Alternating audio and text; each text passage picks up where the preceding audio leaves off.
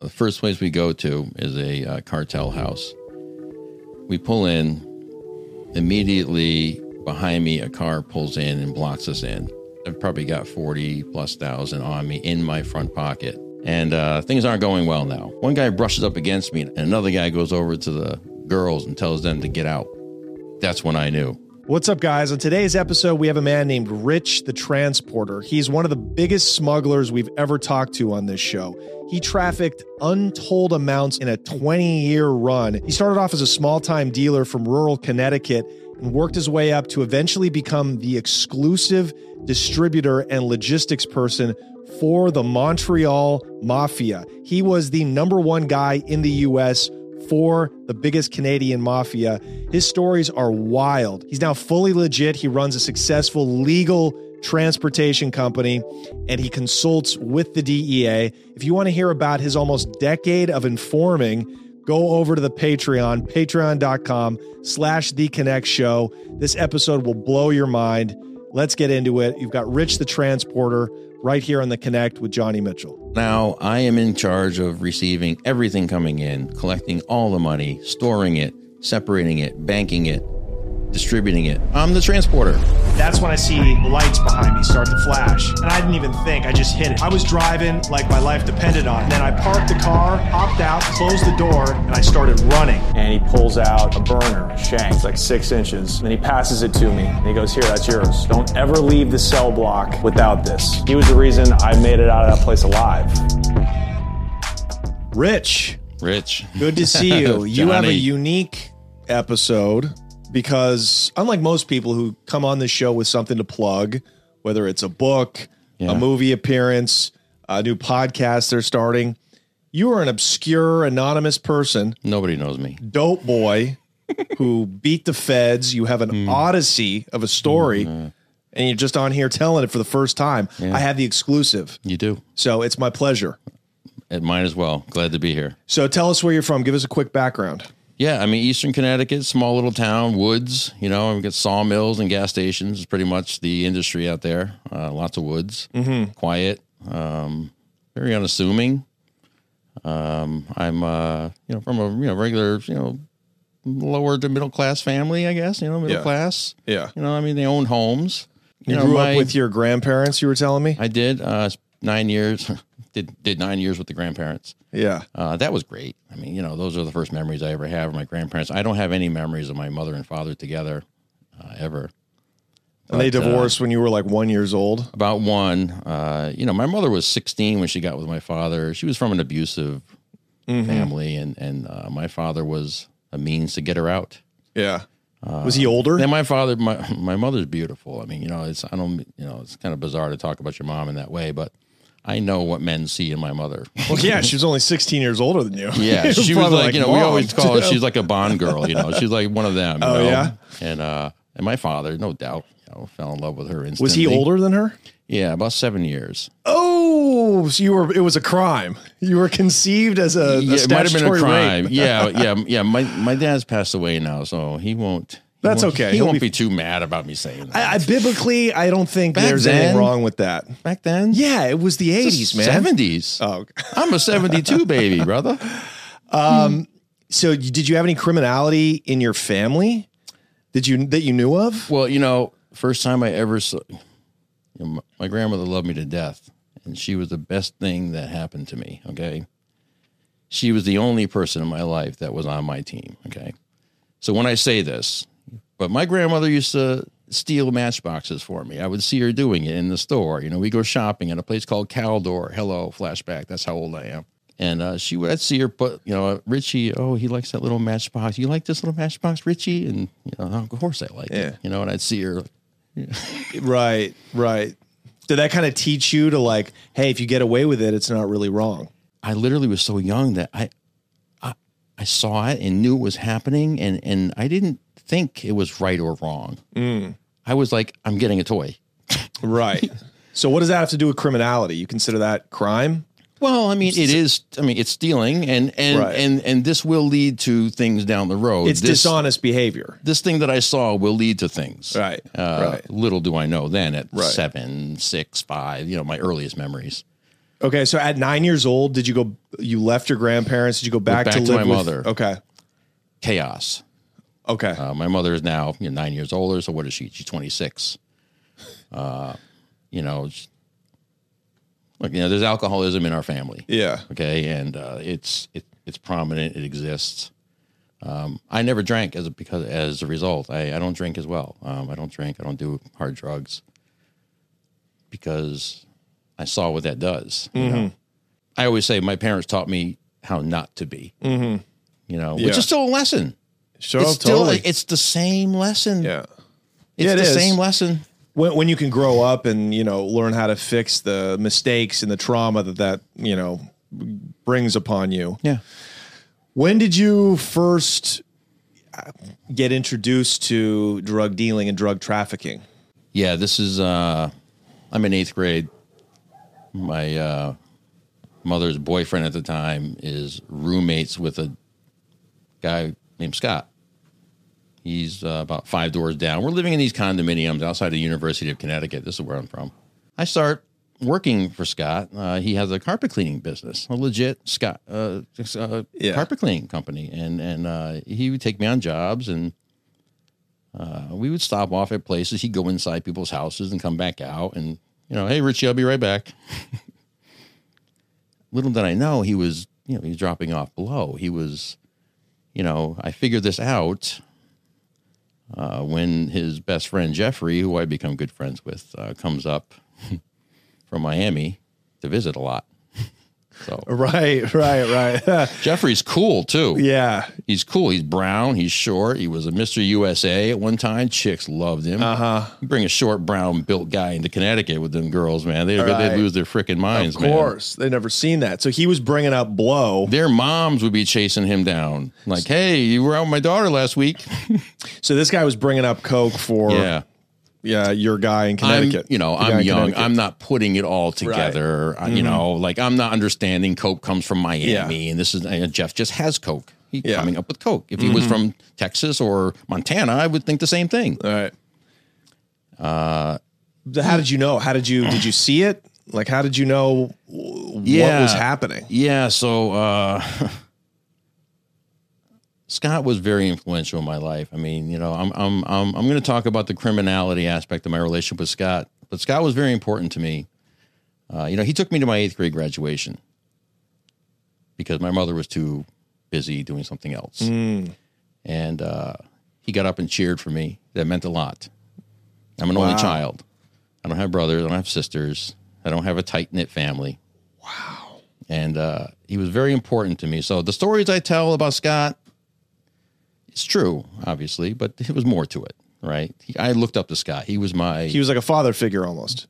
big brother figure. Yeah, yeah, because he's You like know. what twenty seven. Yeah, and he's When you graduate cool, from high man. He's school. got chicks coming in and out, Yeah. man. They're they're video recording him. They're- Him and Jeffrey Yeah. are are, are, uh, are Banging uh, your mom. I'm kidding, of course. Well, my, my uh, neighbor, uh, I mean, his roommate was, yeah, for sure.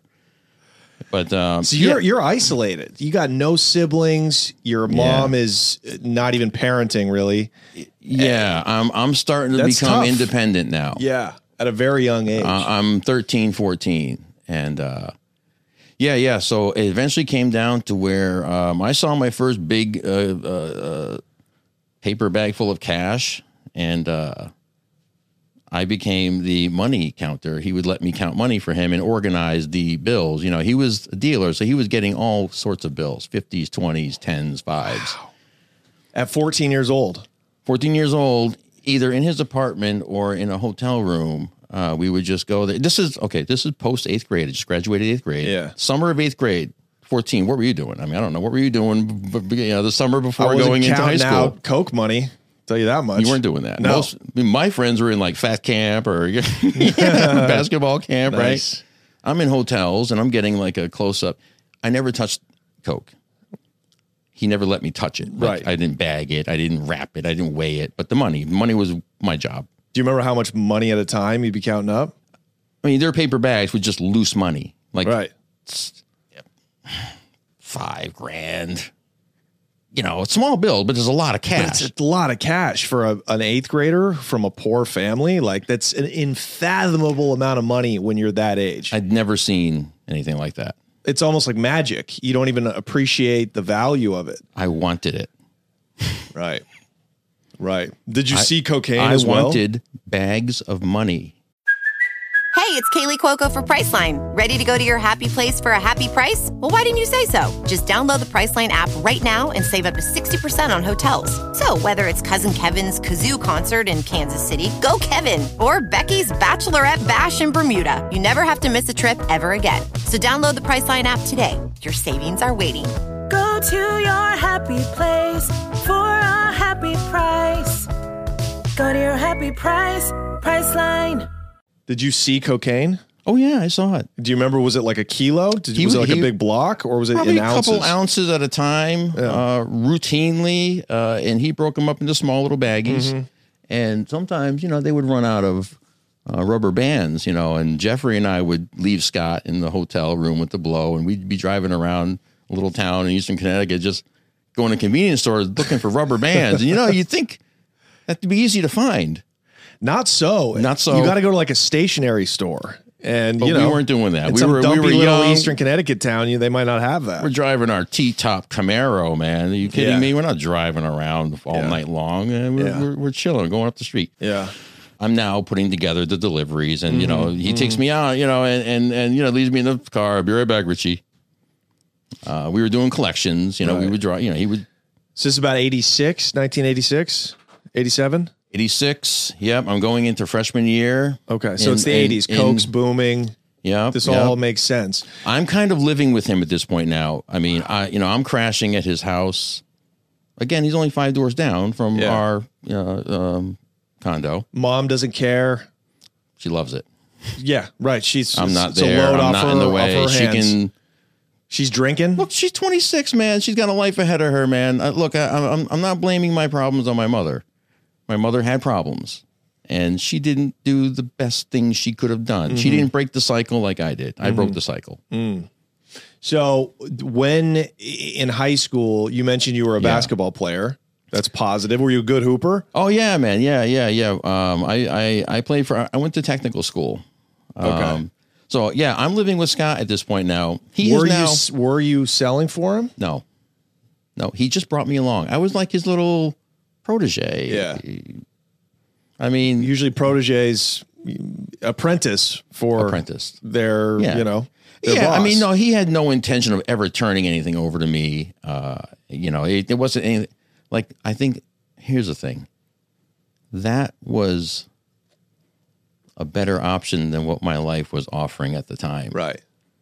And That's the best way I can put it. Like, Yeah, because he can buy you clothes, he can buy you mm, dinner, and he would. he can send you to school. so I'm with, you know, and I'm also learning this cleaning company is literally a cleaning company. Yeah, yeah, It's, it's legit. He's got some account. We're, we're legit doing carpet cleanings. right. Did you help him with that too, as like a side job? Oh yeah. while you were I in was, high school, I was cleaning carpets and I was Oh, getting okay. paid. Gotcha.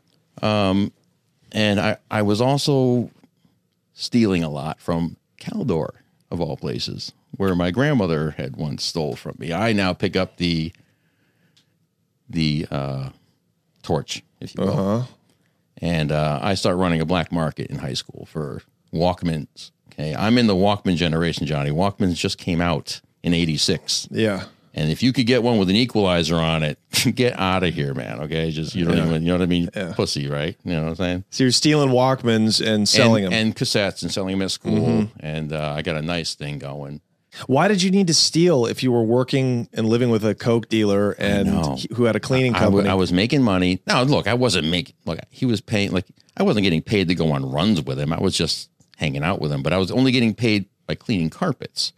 okay, so he wasn't giving you any drug money. No, no, I would get Uh. like for counting money. I wouldn't get anything for that. Like Just later felt and good? Mm-hmm. later in life, I wouldn't count money for free, but then I did. Yeah, no, no, he, he, he, but you know, I, I wanted more, and and I liked being the man, Yes, yes, one hundred percent. I can relate to that. I can totally 100%. relate to that. It gives you an identity. It really did. I was look, I was the cool kid. You were a cool kid from selling Walkmans. I got I got legally emancipated at sixteen years old. Dude, that's all I wanted back then. I took my mother to court and destroyed her. Of course. What are you going to say? I mean, it's- was I going to lose? right, right. Right. I wasn't saying I was living with a coke dealer, and now you should let me be uh, more responsible. Mm. So, did you actually get into selling small time in high school? No drugs. Were you smoking pot? No, Wow. So you didn't touch anything in high not school? till after high school. Wow. I was a jock, bro. I was a Right. basketball player. I was a starter. You Were you- know, I were was you- a freshman varsity player. wow. So you were four year varsity? I would have been, but I got kicked out of that school, and Why? then ended up in military school, and then ended up in another. I, Johnny, I was a new kid in school nine out of twelve years, moving around. So you were just getting in trouble. well, that time I got in trouble. Are you and fighting? Like, what's Nah. what's the No. antisocial issue here? No, um, well, because of the black market stuff. Mm. They this is tech school. Tech schools don't. You know, this isn't. You can get kicked out of tech schools for wearing. God, I would have given you a smack in the head if I was your guardian. I want to smack you now. What, uh, like, what's okay? None of this makes sense. Yet you didn't touch drugs and you didn't sell drugs. and I grew up around it. I mean, I grew up, but at, at this time Yeah, in my life, yeah. it is. The, I'm going back to Scott's house after basketball practice, and there and there's coke and money on the table, and I got to uh, count it. did you want to play in college? Did you have aspirations? Were you good enough to have like gone to like a junior college or a D three? You know, who's going to say that they don't think they were good enough? Uh, Me. I wanted that. So you didn't want to grow up to be like Scott. I didn't aspire to that, but I thought it was really cool. I'm not going to even front on that and act like I didn't. Like I thought somehow he wasn't being, co- you know, I Mm-hmm. knew what he was doing and I liked it. Uh, he, he he he was a marine. Ex Marine. Ex, yeah, I guess. Yeah, ex marine. Yeah, So he sounds pretty thorough though. He sounded like he kept a pretty tight ship a- around his his yeah. business. I mean, in hindsight, what I know about the business now, he didn't. Uh Uh-huh. huh. He got too big too quick. Was he using his own product? Oh, most definitely. Okay. Bring us to your first drug sale. You don't go to college. Okay. I'm out of high school. Graduated in 1990. I'm out of high school. Uh, a friend of mine works for a uh, furniture company, trucking company, delivering furniture. And I uh, get teamed up with a driver. I'm the helper slash map reader. Driver's a big Jamaican dude, Kev. This is in Connecticut. Yeah, still. nickname Smokey is what, what I call him. Is my personal name for him. And I got introduced to weed like that day Okay. Yeah. day number one. This dude was smoking half an ounce a day, driving an unclaimed freight truck, doing 15, 16 stops a day. and they don't take seeds out, Yeah, those Jamaicans. Yeah. Get the Smoking hell Jamaican outta bud. here. Ugh. blowing up in your face, popping. Yeah. How do they do it? What, what, what the fuck is the, like, what's the problem? Well, that weed is such that you could smoke it like a cigarette and still function. I I mean, it was probably like four me- percent THC. Oh, Mexican Bricky. Yeah, Yeah. yeah. Compresso. Yeah. You know, we had all the names. Yeah, Mexican Bricky, Compresso, commercial, you know, but that's all there was back yeah, then. it's Bammer, right? I mean, this is this is this is ninety two ish. Right. This is this is uh, uh, Dr. Dre, the Chronic. This is Snoop Dogg. This is Cypress Hill. You know, this is what we're into. right. No, but that was good weed. That was West Coast weed. The East Coast. Tell us. Oh about yeah. The, tell us about the weed. Oh at no, that I'm just time. talking about the music at the time. You Yeah. know, this is Yeah, yeah, ninety two. yeah, yeah. You know, this is the time, and the yeah, good weed, was out here. It Weed wasn't there. is starting to become a popular uh, subcultural thing. 100%. Yeah. So what was uh, what was th- th- on the East Coast at that time in the early '90s? What kind of weed classes of weed were there? That's it.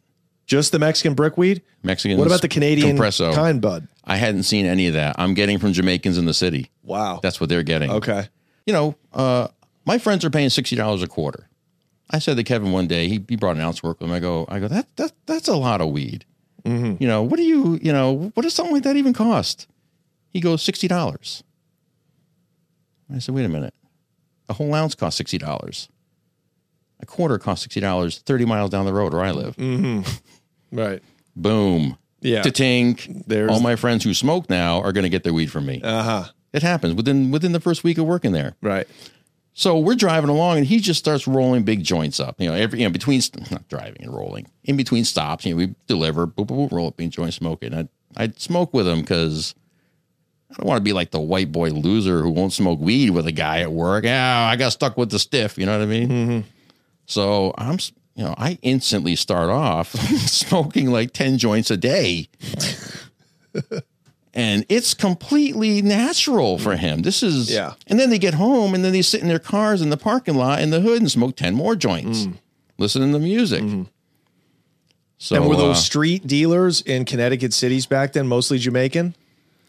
the ones I dealt with were. Yeah. That's what I can tell you. The ones I dealt with were, I mean, I can't say that every black or brown guy. That makes sense though, because this is during the the posse era still. The the end of the posse era when, you know, the gangs, the big gangs from the island would come up to the northeast and send their soldiers into the cities and s- and start, you know, yeah, I'm retail sure selling that drugs. Mm-hmm. was. I'm sure that was happening. So So I was you- in the Jamaican section of town. Let me preface by saying that too. So I'm really only going to see that. Yeah. I mean, you know, cities like here. I, I don't- I mean, Hartford's a small city. so you were in Hartford. Hartford, Got Hartford, Connecticut. Yeah, yeah, that's hard hitting Hartford. I'm on Barber Street and Tower. All my Hartford buddies, you know what I'm talking about. Yeah, that's a p- that's a impoverished, I'm a- working class, you know, dilapidated, especially back then. It's been fixed up a little Concrete now. It's jungle, just I there, mean. but it it's it was hood. And Kev lived in a project. Uh, you know, of Uh-huh. yeah. the big square kind of projects where everything echoes. Yeah, And this dude, I- I used to come picking up QPs, which was so much weed. right. QP was so much weed. When you're 18 years old, I four dumped- ounces of I weed. dumped it is out on my like- little table, and some overflowed. Yeah, What? Oh. right. So You remember that when four ounces was? You were like, oh my god, I'm federal. I was making four times on a quarter pound. I I mean, sixty dollar quarters. I'm getting sixty dollar ounces. Right. So you're you're picking it up from Kev. You're Yeah. making how much money are you making off a quarter pound of weed in 1992? Well, I mean, uh, a quarter pound of weed, I pay anywhere from two fifty to three hundred dollars, depended, you know, on how many hands are in the way. Um, and I was selling it for sixty a quarter. So I mean, you know, you're looking at you know two, you know, 60, 120, 240, 480, 480 an ounce, and I'm paying for a whole quarter pound three hundred. yeah. So you're tripling your money. I mean, You're making Coke level 120 an margins ounce, off a you pot, which is unheard of. Yeah. So uh, how does that progress? Yeah, so it just gets bigger. Um, I now suddenly um, look. Pretty much all of my friends around me smoked, so instantly I had an instant market, Right. and anyone that they got their weed from, I took them too. And now I got the guys who bought quarter pounds. Mm-hmm. You know, I was doing the eighths and quarters, and then I found the guys that bought ounces and quarter pounds, and it progressed that way. And then I'd find, you know, uh, older folks uh, tended to like to buy quarter pounds and up, and then not have to see people for a while. Mm-hmm. You know, uh, I had I had some doctors, I had a professor at Boston College, just from a friend of a friend who got weed for a guy. You know, I'm I'm a networker. I mean, yeah, you you know, are a good uh, salesman. You're you seem people- like you you meet people easily. people want to tell me things. Uh-huh. That's my X Men ability. yeah, I also know when people are full of shit. That's my other ability. Yeah. it, it So- progresses to about a half a pound. You know, Yeah. Mm-hmm. within I don't know six months. Where And- does where does the running come in? Like when when you step up from a dealer Yeah. or a supplier to a trafficker. It's probably about four years later. oh, so you put in your work, you put in your time. Oh yeah. Oh on no the no. I streets. didn't get big time till the. I got big big time in a short period of time at the end, but I was slow and steady Yeah. for many years. yeah. And you're picking up who's your supplier while you're you know a street dealer basically. Well, it was Kev. It was Kev the whole time. Oh yeah. Oh yeah. I bought from Kev for a good two years, and then Kev moved away. But but but but Kev and I aren't done yet. Okay. Um, Kev and I aren't done. So I'm uh, Does moving Kev up. is Kev with the money you're making? Kev is he able to quit his uh, furniture delivery job? No, no, you know, he, no, his mom, you know, his mom wanted him to work, Mm-hmm. you know. Uh, Most we people don't know this. Most pot dealers, I would say 95% of pot dealers have second jobs, real legit jobs that are their primary income. Yeah, and then until- they have this business on the side and, Yes. until The and then business supersedes. That's right. And then 2% of that 5% left over end up making 50 grand a year. And then the top one or 2% are become people like you. Um, so how, yes, well, but so I start getting to the point now where Kev, uh, Kev is now becoming a bigger buyer from his guy, okay. Mm-hmm. from his Jamaican guy, who I never meet. Okay. I always meet Kev. And, you know, I'm getting weed, Johnny, in bizarre ways. We're driving down cemeteries. You come this way, I come that way, roll your windows down. That's literally happening. I'm going in the projects. Kevin would yell out his window, Yo, what you need? And, and it echoes, you know, it's, it's like, sounds like, I'm a white guy. I'm the only white guy around for miles. Mm-hmm. I'm in a Dodge Dart. Like, get- get out of here. I'm driving a piece of crap Living Dodge lavish. Dart. Oh, yeah. So, yeah, it, it, it, so now his dealer is like, hey, Kev, you're buying some more weed, you know? So, you know, let's talk about maybe getting some, uh, uh, he wants to give Kev more Right. and then Kev now wants to give me more. So it, it just it was like a it was like a win win for everybody. I mean, really, Kev just And you know, I never got any pushback on the quality. nah, man. The in fact, the word chronic is the '92s thing. I mean, yeah, we know about that. Kev would call the weed the chronic. I would go home and call the chronic to all the white boys, and they would go berserk. Right. So it was better because I told them what it was. But it was still Mexican brick weed. It was whatever. Okay. So when did you start seeing better weed, uh, and specifically the the KBs Kind Bud from Canada?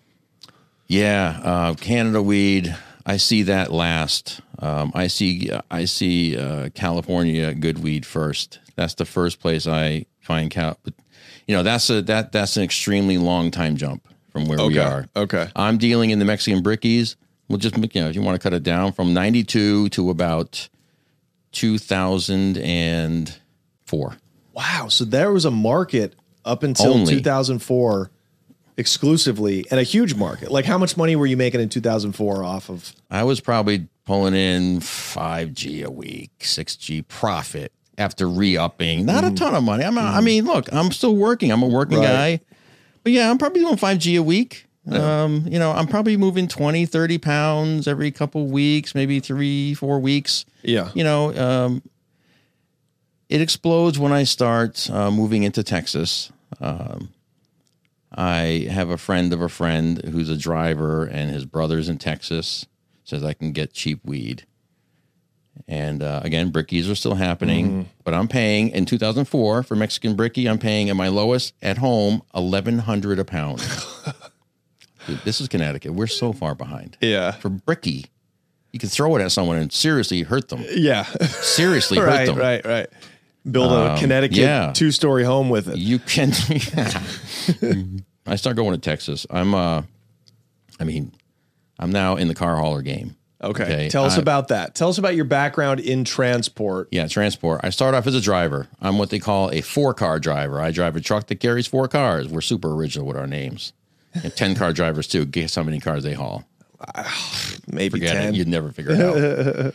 And I and these start. are private cars, people that want to transport their cars Private- a long way. And so they pay the trucking company. yes, snowbird business we call it. Okay. Gotcha. Uh, winter in Florida, summer in Right. Okay, So these are tons. pretty well off folks. tons of that. Okay. Yeah. But we're also doing auction cars for just you know shitbag dealers, Right. Right. auto auto dealers. No, And- that was, and- that and was I- accurate. And I start um, remembering the days of Kev doing some weed pickups in the unclaimed freight truck and how great that is. Like what a like you're you're a working man. Working man gets away with anything. Who messes with a guy humping fucking humping uh, uh, uh, you know couches up three floors of stairs? You know. Right. So Kev would pick up some weed occasionally in the truck, and I thought I, I can do that. Right. I can do that. I can I can get myself loads to New York City. And you know, Kev had turned me on to a connect in New York City that worked like three times, and then it just got so scary that I just was like, nope. Who who was that connect? Uh, so this was Kendrick. Kendrick was a nobody, but he knew somebody, and Kev knew him. So I could never meet without Kendrick because Kendrick, you know, wouldn't get his, and Kendrick was a flake.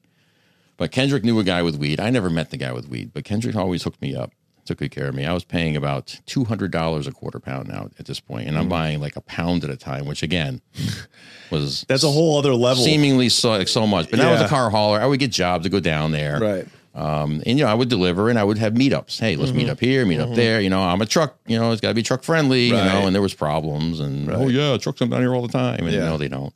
So that was going great. Um, I did that three times, about a pound each. Probably at least quadrupled my money on those. Right. Then and that again, fellow- your market is like suburban Yeah. retail ounce quarter pound drug dealers White in in Hartford or the Hartford area. Yeah. Well, Right. Uh-huh. out 30 miles outside of Hartford. You can't make money selling weed in Hartford because you're getting it so cheap. But Yeah. literally 30 miles outside of Hartford, weed is four times as expensive Right. You're in the sticks. in the sticks. Yeah. And um There's a lot of money in the sticks. and people want to deal with a guy like me in the sticks. They don't want to go to Hartford to do what I did. Right.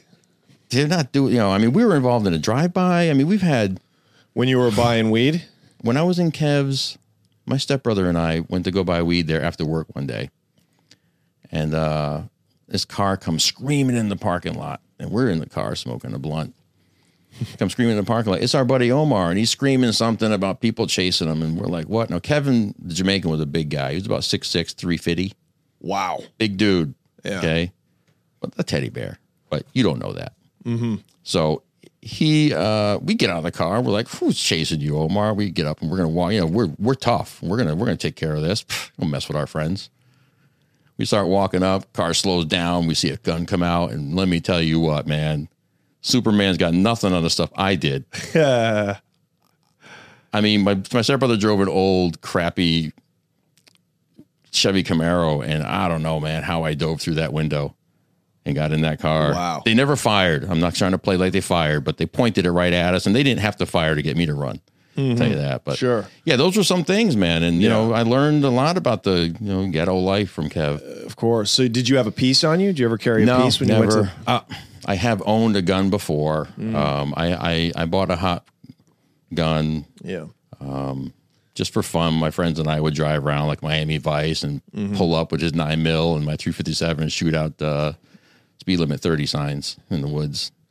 Yeah, real hillbilly shit. Oh, absolutely. I mean, we'd literally be like, okay, this is embarrassing, but we would literally, my buddy had a 280Z with T tops and we would drive around with our guns and we would like hit the E brake and be like, "Er," and then get out do, do, do, do, do, do, and deafen ourselves in each ear because Oh we're my too God. stupid to know you don't Fire stand on live the, on the rounds? side. Oh, yeah, we're shooting signs. We're shooting at them Jesus Christ. in the middle of the night.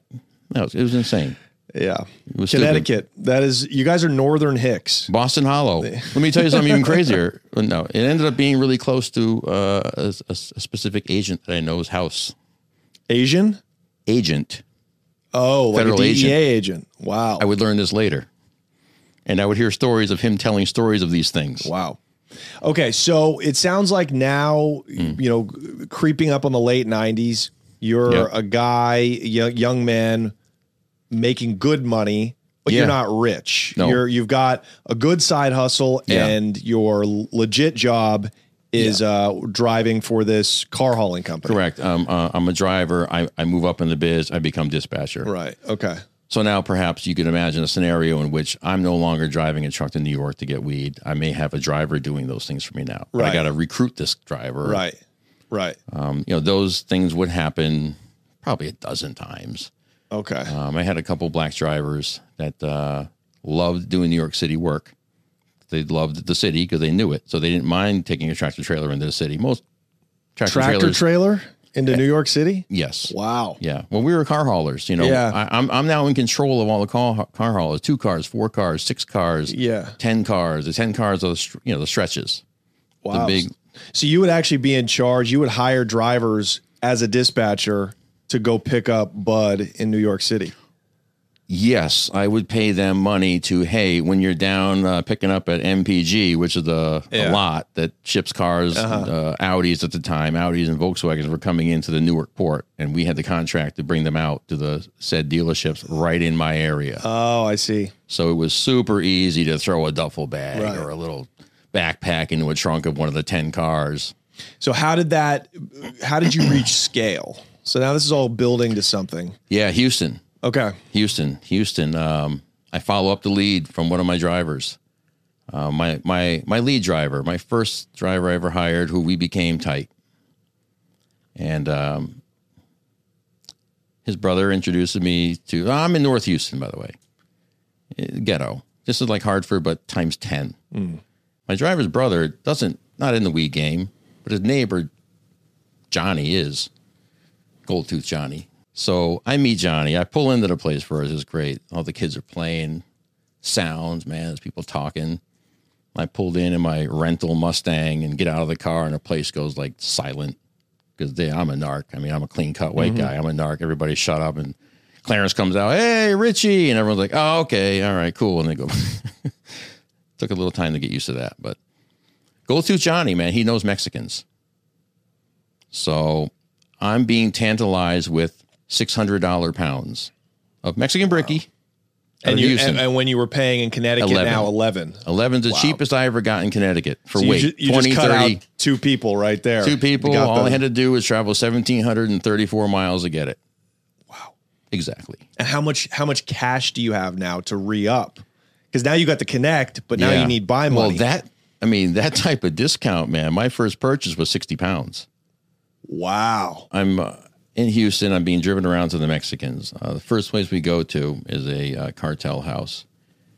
We pull in. Immediately behind me, a car pulls in and blocks us in. And uh, I go in, and I've got. Uh, I'm, I'm wanting to buy 60 pounds. I've probably got 40 plus thousand on me in my front pocket. And um, they don't want to bring the weed out to me to see. They say I have to come in the house. So I don't really want to go in the house. like, just bring it out and show it to me. I'll give you the money right here. But no. So I go in, Jo- go through Johnny and I, and go through Johnny's packing. I don't know it. I'm glad I didn't know it, but I don't know it. I'm in the kitchen. There's a big block of 10 pounds on the counter, and I'm like, oh, sweet. I break it open, and it's loaded with seeds. Loaded. And I can't. Can't move that. Yeah. So I'm in their house telling them, this is not, I can't do this. I think I literally said something like, I'll get like beat up if I bring this home. You know, trying to be funny. You know, I'm a talker, I'm a communicator, and this is what saves my life or saves me from getting robbed. So the mood changes when I'm not buying the weed. Everybody's smiling when I walk in the door. And then when I say no, the frowns start showing up. And there's probably 10 men, there's six ish women in a living room that I can see through a cutout in the wall. Mm-hmm. We're in the kitchen. And uh, And you're in the ghetto. oh, yeah, North Houston. Yeah. Mexican ghetto. And I'm blocked in and I'm I'm here. I'm, Yeah. I'm, I'm, I'm, I'm here. This is happening. And uh, things aren't going well now. I'm not taking it. And I'm like, look, man, I want to come back every month. Like, I want to let them know, hey, don't rob me now. I'm going to come back every month and we're going to make a lot of money. Yeah. Like this is what I'm gonna. This is what I do. One guy brushes up against me, and I feel him rub my cash in my pocket. And another guy goes over to the girls and tells them to get out. That's when I knew. I'm picturing Ethan Hawke in training day right now. Well, get, get that bathtub clean. okay, I know what scene you're talking about. And when I saw that, it gave me chills because they literally did that, and the women got up and went. And now I'm, hey guys, you know, look, here's all you got to do: take this back to the guy and say, "Got any other stuff?" And then bring that. Yeah, I'll be back in an hour. Call me, no problem. And I start walking out the door backwards because I'm not going to turn my back. You know, I'm, I'm not. And I remember when I got out that door, because you know silence is scary, and they weren't talking. Are these Chicanos or Mexicans? Like they, they're everybody speaking and they're Spanish. they're little brown. Are they dudes. speaking Spanish? Yes. Okay. One of them, the first guy I encounter, appears to speak some English, but as soon as I say I'm not taking it, it gets quiet and it gets a little, you know, tense. So I'm walking out the door, and I remember specifically just thinking, "Wh- where could I run from here? Like, but they let me out, and I'm walking back to the car, and and it's like that's you know. it's like that old saying, you know, it was like 10 feet, felt like a mile. Uh, we get in the car, guy gets in that pickup truck behind me, unblocks us, and we back and we, we and we pull out of there. My heart's racing a mile a minute. My legs are like numb. You know, I don't even know how I'm walking really to get to the car because so we get no weed and I'm flustered. I'm like, we, we got to do something else okay, I got another Mexican house we can go to. And I'm like, nah, man, no, no, no. We got to we got to figure something out. So, but I need weed. Can't go home without Indeed. weed. No. We drive around, and this is when it gets. This is when the ramping up happens. I meet Shorty. Also a Mexican guy? Nope. Black guy. Hmm. But he's pretty tight with the Mexicans. He's got a good gig. He gets from a guy who gets over the border and he only deals in tons, I'm told. Right. And uh, dude, I'm not aware of tons of weed. I believe it. I'm sure it, it Especially exists back somewhere, then. but I hadn't seen a ton of weed. That's 2,000 pounds. It's, So- it's daily. we show up. Shorty doesn't want to meet me in person. They're scared. I'm a white guy. Uh, Johnny goes in. Shorty does come out at the end when we've already packed everything up and says, Hey, come back. Let's do this again. So I'm kind of feeling pretty good about that, you know?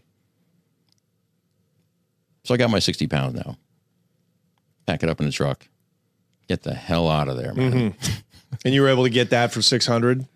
Yeah, a the shorty shot stuff from was Shorty? 600, which was actually, like I said, as I found out later, my next time in Houston. af- Okay, so So were you able to cut out Gold Tooth Johnny and deal directly Yes. with Shorty? And then did and you ever? how I did that?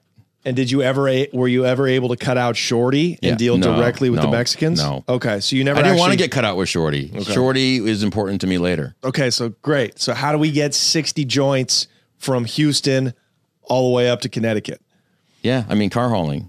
So Okay. so my driver at this point is no longer working for uh, United Road, uh, which is the company I was working. Oh wow, Shout out United Road. Hello. Wow. United Road. They're so big around here, too. Like, hello, everybody. Loved United Road. They afforded me many great things. And so you're dispatching for United Road. Yes, but my driver isn't working for them. He just picked up a job with some car hauler company out of Houston. Okay. So he's doing runs pretty much from he and my driver lived in Maine. Let's just call it out like that. He Okay, lived- but how did you did you send Yeah. him specifically? Is this a guy you would- knew? Yes, he Well- used to work for me. Okay. He was one of my runners when he used to work for my company. Okay. Now he's quit that company because he got fired. I didn't fire him. One of my other managers fired him. Okay. So I would coordinate with him. Hey, when you going back to Houston? Because when you go back to Houston, I need you to take 36, 40 grand down. I think it, it was actually 40 grand. Okay. Okay. I had to have some spending cash. I remember that.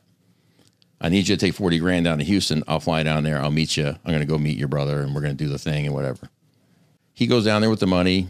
I fly down and uh, pick up Gold Tooth Johnny. And he starts taking me around to Mexicans to buy from.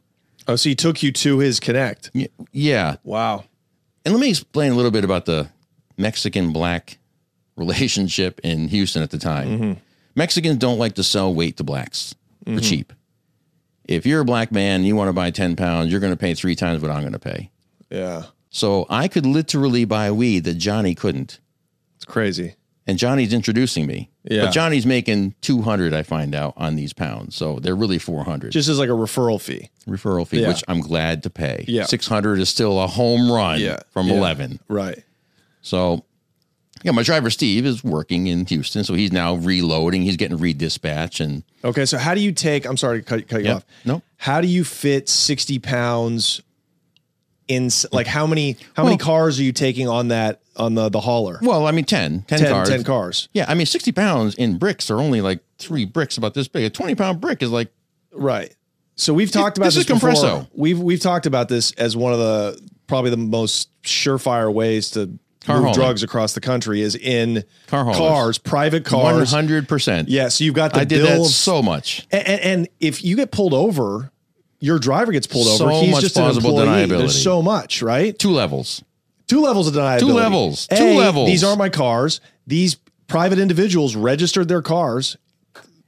They said there was nothing illegal in them. Like, give, give And us then that. the plausible deniability of the owner of the actual car when you go after Right. them. Hey, I didn't put that in my car. Someone must have done it. right. There's So like you- three levels. Right. To and, get then, to you. and then there's Right. me. That's a Right. whole nother level. That's right. Like then there's Right. me who doesn't exist. So it's it's got to go from the private owner of the car to the owner of the company to the driver all the way to get to you. No way it's going Hmm. There's to happen. no way that's happening. So I mean, unless my driver talks. Everybody snitches. but who talks? Nobody snitches. Yeah, no, no, no. In this exactly. game, there's no snitches. No, No. zero. So did you? um, okay, so how many?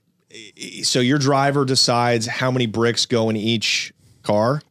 Well, I mean, I, I, I'm pretty much, you know, it doesn't matter which car. I mean, it's just a Do you big put them duffel all? bag. Do you put them all in one Oh, car? one big giant duffel bag. I have a hockey bag. Got it. Hockey bag can fit like a human body in it. right. Mm-hmm. Okay, you're familiar with a hockey bag. They're, they're huge. Um, The so- Mexican brick pounds Yes, look like yeah, they- kilos. They, came in twenty pound bricks. Oh, so I had okay. three 20 pound bricks. Okay. Wow. Um, you know, they was probably stood about you know that's all. Yeah. Mm-hmm. You know, stacked on top of each other, but that big round, pretty pretty square. Um, and this is nice stuff. You know, this isn't bad. Not really seedy, pretty fluffy. Mm. I'm happy with the first purchase. I'm gonna kill it. Yeah. So yeah, we loaded up into whatever random car, but you always want it on the head rack. As high up and the hardest place to get to is the head rack car. Uh-huh. You're climbing fucking ladders or you're fucking scooting fucking little catwalks to get to it. Uh-huh. And also dogs don't smell up very well. There's a tip for everybody. Dogs smell out and down. Oh wow. Fucking boom. So you get it on the highest rack, m- pushed in, right? You don't want to have it be on the car at the very end, The last one that could be inspected. right? You know, you're gonna you're gonna sift through nine cars before you get to that one. Yeah. So Did you know, ever look, have- if you're gonna get me, you have to know. You have to Yeah, know. You have exactly. to know. Did you ever have any problems on the highway? Never. So the other th- backstory is all these trucks that I'm dispatching legit, just legit. Mm-hmm. Yeah. Hey Johnny, go pick up those cars and bring Yeah. them to Kansas City. I'm not getting a lot of stories about truckers getting pulled over and searched. Mm-hmm. In fact, I can't remember one. And I dispatch hundreds of trucks. At this point, the little company I worked for, we became corporate. We became, you know, as we said before, United Road was huge. We were the largest transportation company in the auto industry for a while. Um, Mm-hmm. and then they split in two and became even bigger. Yeah. So, So you had really looked at the market. I could you- see these guys aren't getting pulled over. You looked at the It's, probabilities. it's legit freight, bro. That's the answer. yeah. You got legit freight and paperwork. You're done. Yeah. Like you're breezing through that way scale. Okay. So how much do you have to pay your driver? This is the first run, sixty Yeah. bricks. I gave him five grand. gave him five grand. Okay. He was so- happy as hell. So then what is your final price then? You got the bricks back in Connecticut. How much has a pound cost you to get up all the way up to Connecticut? Yeah. So I mean, it was thirty six thousand to buy them. I gave him five. There's thirty one thousand left, but I'm selling the, you know, five hundred and change that I've now uh, uh, six hundred and change that I've now invested in it with paying him. You know, I mean, I'm still four timesing my money. Right. And now I you mean, got- I'm getting. oh, by the way, I'm getting sixteen, and this wheat is really good. Some people I can get even eighteen. So I'm getting sixteen hundred at the time for the six hundred dollar pounds out of Houston. Wow. Yeah. Okay, so now does your clientele explode because you've got the wholesale price now? Are you able to then I just brought 60 pounds in for the first time. right. Like it took me 10 trips to get 60 pounds with Kev. Right, you know, 10, right. tri- 10, 15 trips. Yeah. I was never buying pounds from Kev. It was quarter, quarter pounds. or how half long pounds. does it take you to get rid of the 60 pounds? I think they were gone in less than 30 days. Okay. Um, yeah. Mm-hmm. Now I put some out on consignment. Look, you know, when you get that kind of weight and your guys are used to a quarter pound or a pound, and then you dump them two pounds on them, I, I say pay me for the pound Yeah. and then take the second one for no money down. I'll see Yeah. you in a couple weeks. Yeah. And uh, that that worked great. I mean, look, all these people. I I don't have any strangers. I'm not soliciting people. I don't get that kind of business. Everybody that I sell to, I either got weed from and smoked myself after the Kev days. You know, I mean, not every single joint I ever smoked came from Kev. Of course, I bought weed from other places and people. That's how I would meet people to take over. Yeah. So were you able now with this? Because now you're the man.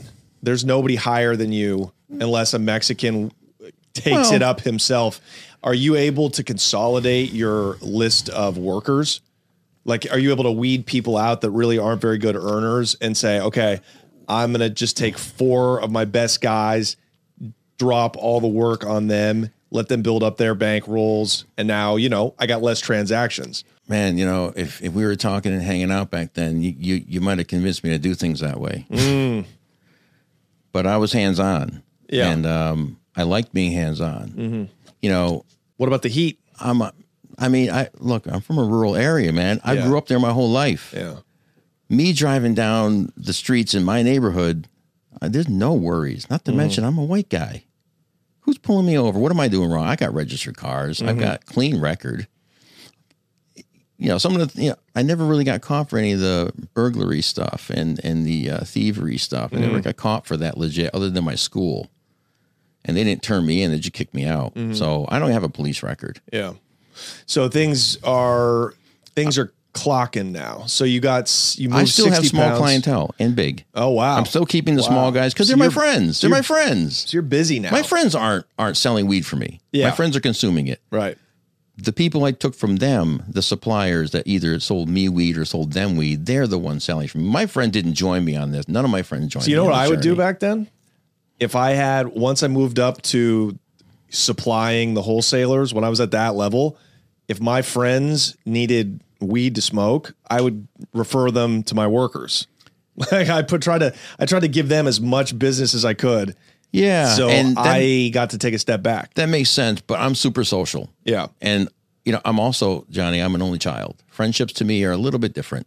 Are, are you an only child? No. Okay, you have no fucking idea no, I don't. because you have someone you can call that I that have can love relate. in my life. So Sorry. So I'm an only child and friendship is important. You know, I told you I got emancipated. I didn't have to stay in high school. I, I wrote my own sick notes. I won't be in today. yeah. But I didn't do that. I didn't write my own sick notes and say I won't be in today, but I could. Yeah. 'Cause My friends are in school. Yeah, right. Of course. What am I going to hang out and watch, you know, Wheel of Fortune or whatever's on at noon in the middle of the day, you know? Yeah, totally. Okay, so do you qu- you keep the job? You move these sixty pounds. Nothing really changes You've for me, but I'm getting a whole shitload of weed now. Shitload of cash. How does this become? You know, uh, four times as big as it is now. Yeah, shorty. Um, 'Cause now you're on. Now you're federal. Sixty pounds across state lines. yeah, like and I've got awesome transport. So why Yeah. why not do it as often as possible? course. let's hit the nail while it's hot, right? I course. mean, you know what I mean. Hit Yep. the iron- strike the iron when it's hot. Whatever. make the hay hell. while the sun shines. Boom, boom. So yeah. Yeah. So go ahead. next time I go to Houston, I don't tell Shorty. I don't tell my buddy's brother. I don't even tell my buddy. I go. I just fly in on the on on the on the on the silent. Rent a car, and I'm a numbers guy. Uh, I'm, I'm an attention to details guy. So Mm. of course I memorize Shorty's address, Mm-hmm. and um, I just cold call him. Showed up, knocked on his door, Shorty was like look looked like Tupac, and his buddy looked like Ice Cube. So I always refer to them as Tupac and Ice Cube. But Ice Cube shows up at the door with a shotgun, answering the door, and I'm like, "Hey, um, it's it's it's me. Remember, like uh, Shorty. You know, I'm a friend of his. He told me to come back." Shorty comes around. Oh man, all right, so glad to see you. And I'm like, ah. great. So now the first thing I want to get out of the way with Shorty is, hey man, I jumped over two of your two people that you know. Are you cool with that? Of course he was, but you know, I wanted to be respectful. You know, I understand I'm a white guy and I just jumped over two black guys to get to him. Now maybe you might not think of that. Why do you care? Why does that matter? But you know, in the it, it does matter. You know, that can look that can seem dickish. You know, to have cut them out that way just to bypass them. Well, that's why. But that's why you never let if you want to may, stay in deals moving forward. You never let the buyer, which is you, meet the connect, Right. which is shorty. But here's the thing, right? The people I'm dealing with aren't exactly class A citizens, so Shorty won't trust them to take his pounds and sell them to me so that I don't meet him. Of course, You that's see? why when you have the bankroll, there's nothing you can do. Shorty would wants the guy with the money. Shorty wants Yeah. the bankroll guy. Exactly, The exactly. Mm. clean guy who comes in, pays cash, is gone in 45, 50 minutes. Right, right. Um, so how Shorty's- Um, much did you pick up the second second trip? Like 80 pounds. Look, We ramped it up a little bit. Uh, now I'm getting them for 400. I just cut Johnny and Clarence out at 100 bucks a pop. Okay. money in They're the in bank. it. So you're picking up 80 pounds for like 40, four times eight. Four times eight is uh, $28,000 gets you- Thirty-two. Wow, thirty-two thousand bucks gets you Yeah. eighty pounds of weed. Yeah. So I'm paying even less for more. Wow. And then what do you turn that over? I'm still I'm still getting strong 16s, man. Wow. So- so off- Absolutely. so- and the quality's good. So off of like a thirty-five thousand dollar investment, let's say for the transport fee, how much do you turn that into? I mean, I, I- you Hundred know, thousand easily. Wow. Easily. in a month. and I'm, you know, some of that is re-up money. Yeah. You know, I, I sit and I watch a lot of these guys talk, and you know, I, I hear questions like, you know, how much were you worth at the time, and how much were you making, and that's a hard, really, you know, I mean, you're going to get estimates, Yeah. because there comes a point in time when you're making money on top of money on top of money, and you know, there's no like bank account you're checking, you know, there's no And how are you Well, depends. A lot of people kept a lot of thorough notes, as we know, you know? Yeah. But how, I how kept did, debt notes. how did you start? Because when you when you have that kind of weight now, how did you start expanding on the distribution end? Yeah. So I I got to so I'm really ramping up. Um again, throughout this whole process back home, I'm networking. You know, I'm that never stops throughout the entire story. So Yeah. if I don't say the word networking from the rest of the just assume it's been going on Yeah, because this is what it is. And you're letting um, people know we're on now. Oh yeah. Yeah. And and and again, I'm now getting to that next level. Like, you know, I took my buddy's dealer. Now I'm taking the guy he used to get from. Mm-hmm. Right. And then I get from the guy he used to get from, and I'm just working my way up the ladder. And and I'm getting the the the introductions from people that I've known for years. They're safe. Yeah. You know, so um So do you it- have dealers buying from you that are coming out of town, coming from out of town and picking Yeah. up and going back to their markets? Yeah, um, yeah. Still within Connecticut Mm-hmm. though, mostly. I mean, I had a couple. Ma- look, Connecticut, Mass, Rhode Island. You Yeah. can throw a stone and hit any one of them North, from the anywhere. Northeast, Yeah. New England. I'm in the eastern corner. Yeah. I'm uh, 15 minutes from Mass. I'm 30 minutes from Rhode Island. Right.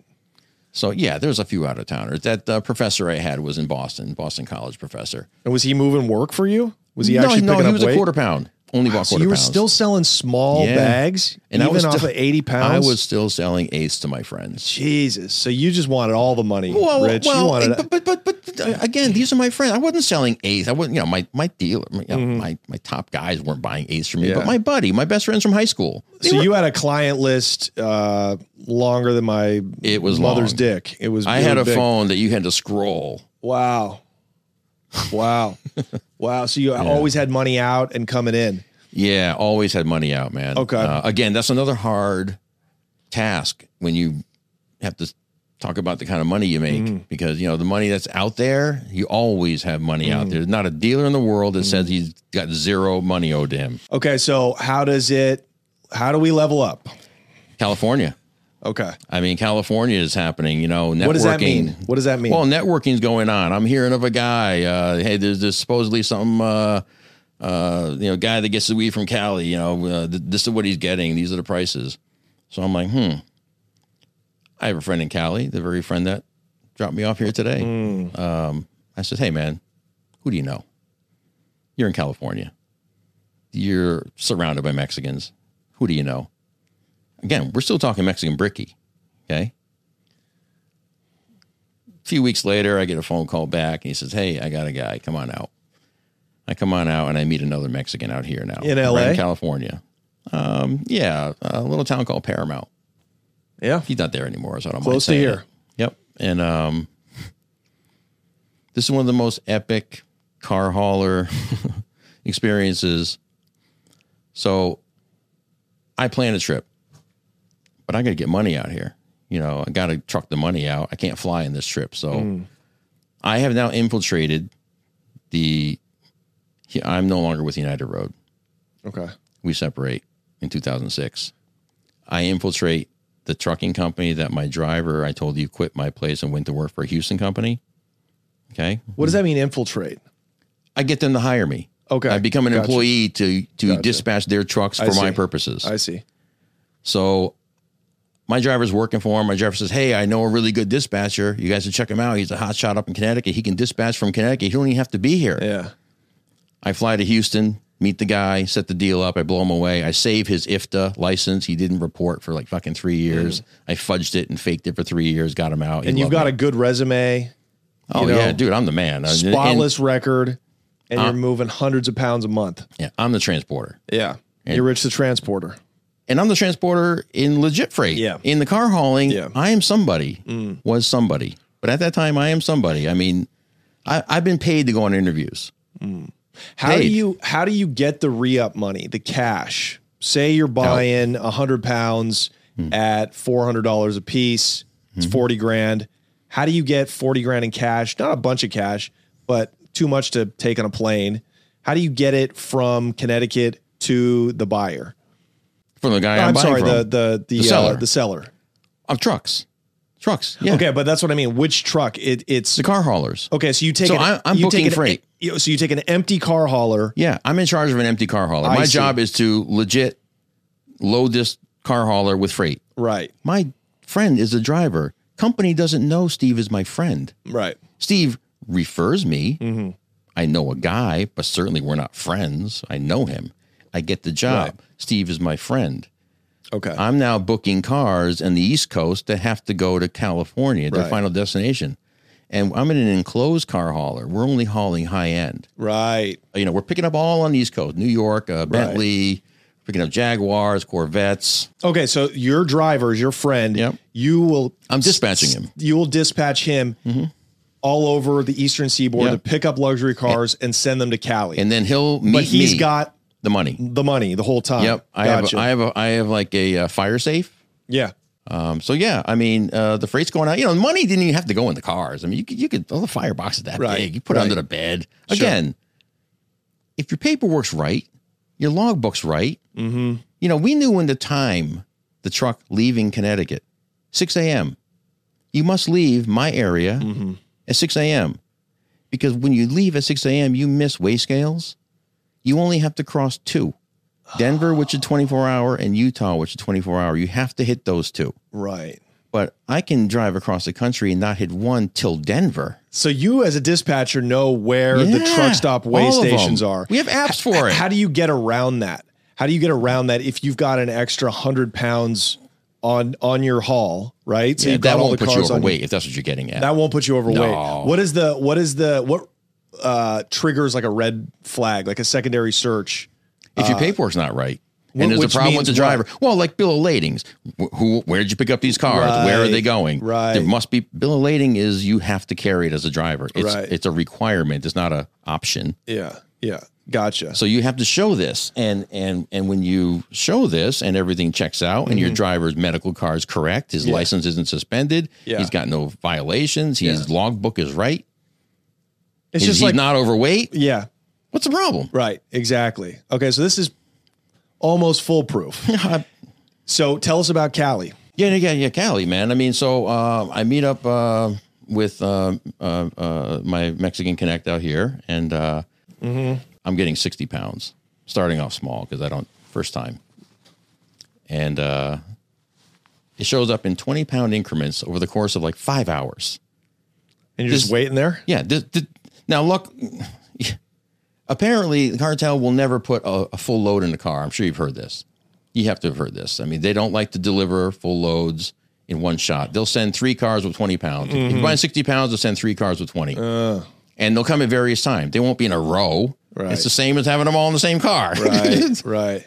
So that's my first lesson in okay, this is how they operate. Because in Houston, I put in an order, it would be there.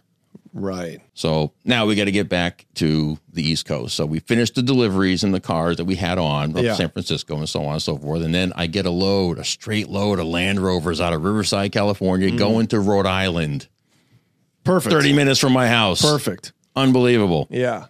60 pounds get loaded into the Land Rover on the head rack, boom, coming home. Nice. And I've now set up my Mexican guy out here. So tell us about so that becomes the main connect is the the Mexican cartel from LA. Yeah, but I don't forget about Shorty. Mm-hmm. Um, I don't purchase Mexican bricky from him anymore, but I eventually get into some trading later when the good weed comes in. Okay. Tell us about the good weed. Tell us about the money. You know, well, give now us some to, to really get into good weed, we got to kind of start getting into some of the Canadian stuff. Okay.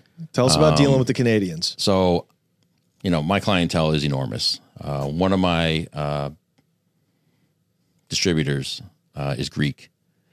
He knows a Greek from Montreal. He says, You got to meet this Mm. guy. Um, I'm house sitting at my neighbor's house next week.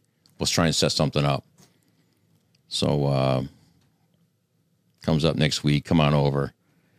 I get there, and there sits Nikki. I meet Nikki for the first time. Mm-hmm. Nikki's got 10 pounds of Kush, but it only it's not Kush and it's not good. Because I'm, I'm an expert, man. I'm a weed guy, man. Mm-hmm. I'm into my weed, right? I know what good weed is. I'm just not moving it yet because it's too damn expensive around East Mm-hmm. Right, Coast. There ain't no right. money making. There ain't no money So, making. so there. there was no market for the really high end stuff, even in 2006. and my on the East bricky Coast. people were pushing back on new weed. They wanted the same old, same old. It's safe, is what we've been used to. Oh. Right, right. Mm-hmm. And my clientele was older than me. You know, I tended to hang out Mm-hmm. with people 15 to more years older than me. They were my people. So Um, Nick, I, I, I meet Nikki and we're talking and he's trying to push these pounds on me and I don't want them, but he keeps telling me you're not leaving here without them. And I'm like, okay, he come down so low on the price that I have to take him. Yeah. And he doesn't want the money right away. And he says, hey, I got this chick in California. We should maybe talk again about something going on in California. I know a girl who's hooked up. Now, all I know from him, he's from Montreal. All I know, Mm-hmm. Greek from Montreal. So I sell his weed. Now I got his money, and we exchange numbers. Yeah. Now we're in contact. Yeah. And my, you know, my other Greek buddy, he's not in the middle. He Right. makes an introduction. Right. He understands how it goes. He's a distributor. He ain't looking to make a hundred. You know. Uh, Yeah. So now Nikki and I talk. I got the money for him. I show up, and I, you know, I got it right. Right. It's correct. It's when I said Mm. Yeah. it was going to be, Yeah. probably sooner. And he goes, "Let's go to California." And I'm like, "Okay." He knows I have trucking. Obviously, my Greek buddy had told him about me. Right. You know, he's not meeting me just in a random. It's not a random. You know, Right. these two probably conspired to, hey man, let me talk to this guy. He's got transport. So uh, yeah, I got transport, and he was interested in getting his money out to Cali, and in kind of payment for that, he would bring me along to meet his connect. Who was his connect? Athena, she lives in California, and she knows everybody. But he also knows a guy from Long Island who now lives in California, and he knows guys too. But he's talking to me about Athena. I take, I, I think I took 120,000 of my money, and he probably took 60 or 80. He definitely took less than me. And uh, I package it up, get it shipped, book another load of cars. Money's going out. A couple days later, I fly. We fly separately. He, he shows up a day before me. He's at Athena's house. I land, gives me directions. I go. So we go in, we start planning. Hey, so what are, you know, what are we doing? I got transport. You got the weed. Let's start getting it going. Uh, she What hooks kind us of weed up. is it? So she hooks us up with OG indoor, Okay. which Okay. is the god, Right. the god. We're still paying in LA in 19 or I mean in in, in 2000 and change 2600 for indoor pounds. Right. And that's that's the best price. That's a wholesale price. And you 'Cause- can't buy f- 50 or 100 pounds no, of OG. No, you get like 10 of those. and you got to see like three guys to get 10. Right, right. And you got to see three out of those three guys, two of them are shady. That's right, exactly. And To that's get how 10 the mar- pounds. Hmm. And that's how the market was. There was no in between. It was either Mexican brick weed for four hundred bucks, Yeah. or the highest quality Yeah. indoor fire. Looks like a Yeah. different thing. Doesn't even look like this plant. I from smoke Mexico. OG to OG to this and day. that was like it's it's three thousand a pound wholesale. Yes. retail would go for Yeah. six thousand. Yep. Yep. So you We- picked up from her. Yeah, we we ended up with 15 pounds in total of that. But then now we go to meet the New York Connect, Ronnie. Ronnie is Nikki's friend who lives out here now. So we're going to go up there and we're looking to buy 80 pounds. We have enough money to buy 80 pounds. 'cause We're hearing we can get $1,400 pounds of Northern California shit delivered to Simi Valley. Wow. Well, an hour and a half, two hour ride from Tunghunga, if I had, if I'm not mistaken, somewhere around there. We get right off the highway, man. We meet at a plaza with a Chili's in it, a couple of Mexican restaurants, and uh, the deal was, no one takes my money and it leaves my site. I need money and product in the same room. Are you clear? Three days earlier, five days earlier. Are you clear? Oh yeah. Are you clear? Oh yeah. So we get there and he wasn't so clear. It was, I need to take your 140,000, whatever the hell it was, $140,000 down the street for a little while, and then I'll come back. I look at Nick and I say, nope, not doing it. Ronnie goes, whoa. And you know, you can see his face because he stands to make a lot of money on this. And I'm watching this cocktail of like confusion go on in his face where he's just like, what do I do? I can't let this blow up. So he starts off, how about my license, man? I'll give you my license. Your license. Yeah, it's a tough thing. Your license to for one hundred replace. forty thousand dollars. Your Yeah. Mm-hmm. license. Yeah, I'm gonna really be able to get you with this. He finally takes Nick aside, has a little conversation with him, and then Ronnie drives off. And Nick tells me he's going to get his five year old daughter. He's gonna go bring her here for us to hold on to. So that he knows he's serious and he's not so so that we know he's not gonna rip him off. And I remember looking, you know, we're in a Chili's parking lot, man. I, I you know, I rented a Caddy DeVille if it wasn't creepy enough. Uh, I got a five year old in my back seat. that I gotta like play like hide and seek with and like little games on my phone. And I'm trying to make her so comfortable, and she's like, "Where's my daddy?" And you know, Nick is sitting there like, "This is," and he's just like rolling through his phone. Yeah. You know, I'm trying to Scumbag. make this poor Scumbag. girl just like Yeah. I want her to feel so. I, I Yeah. have I have kids. Right? Yeah. I have a child. Right. I Are you couldn't- married with a kid at this point? Yeah, yeah. Okay. I've been ma- yeah. Gotcha. I mean, yeah. I met my wife out of high school, so we've Wow. been together this whole time. And your wife knows about what's going on? Yeah, I mean, she sees it. Of She, course. she finds stacks of cash in the house. well, she loves that. You know, Yeah. she loves you know how much money can I spend today. Right. You know, she loves that. Right, right. Of course, of course. Right. Who doesn't? So, a- and uh, where are you? What are you doing about with the money? Like, how are you keeping on your end in Connecticut? How are you keeping yourself safe? Do you have stash houses where you keep the product? Do you yeah, have? um, I'm, I'm, I'm, I'm going to get there in about two weeks from this story right here. Okay. It, it, it's going to explode from Okay. here. And I, and I'm in stratosphere and I don't even, I'm so busy now. how many pounds a month are you moving? On an average month, how right many now hauls? I'm buying a hundred pounds, uh, anywhere I go. Right. I'm buying a hundred, like a hundred is the start off point. Yeah. You know, Yeah. uh, uh, Nikki's in it too. So if I'm buying a hundred, he might be getting 30, 40. right. So you might be hauling 150, Uh, Yeah. maybe 200 pounds. Oh at a yeah. time. But we got the car hauler gig, man. This Right. is, this is no, this is no problem. So how many runs are you doing a month? How many times are you making a, a load like this?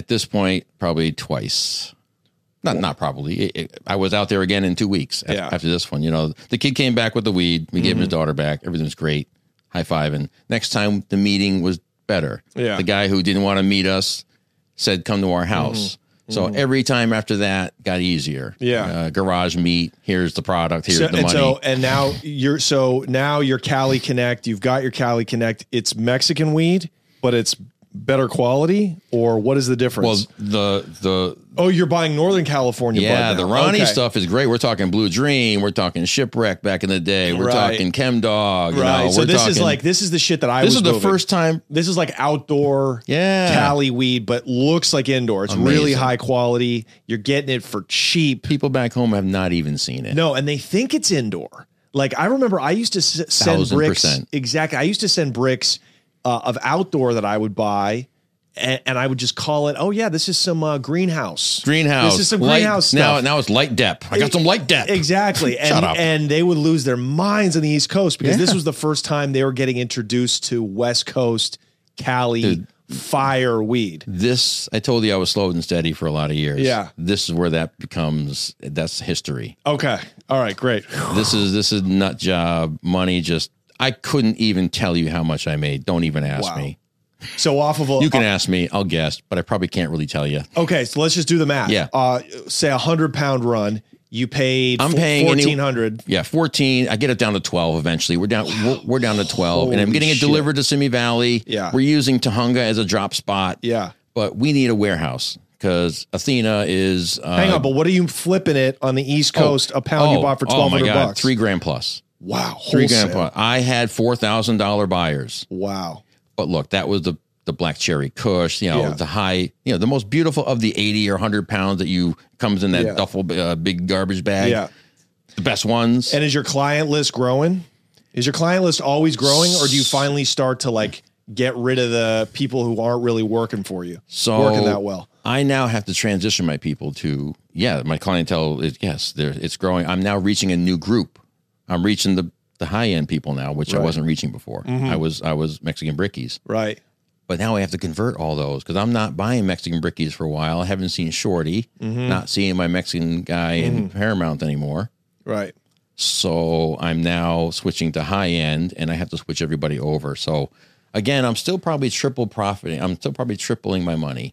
Who are and, and how much are the uh how much are your best distributors picking up? If you bring back hundred pounds, Yeah, so I really ramped them up, man. I mean, uh, my my big guys are minimum 10, 20 pounds. Yeah. I mean, they, you know, and they're moving it. yeah, They're moving it. I mean, some guys are slower than others, but you know, you got a couple thoroughbreds in there that Right. that, are, that surprise you. and they're taking it back to their markets and they're giving it to guys who are then taking it to their even more remote Yeah. markets. At this point, I'm in the six figures of just money owed to me. Right. I mean, I'm, I mean, my, my, my, my list, you know, you try not to keep lists, but Mm-hmm. you can't help it when you got 40 fucking people on it. Yeah. That's like a million dollars in revenue almost a month.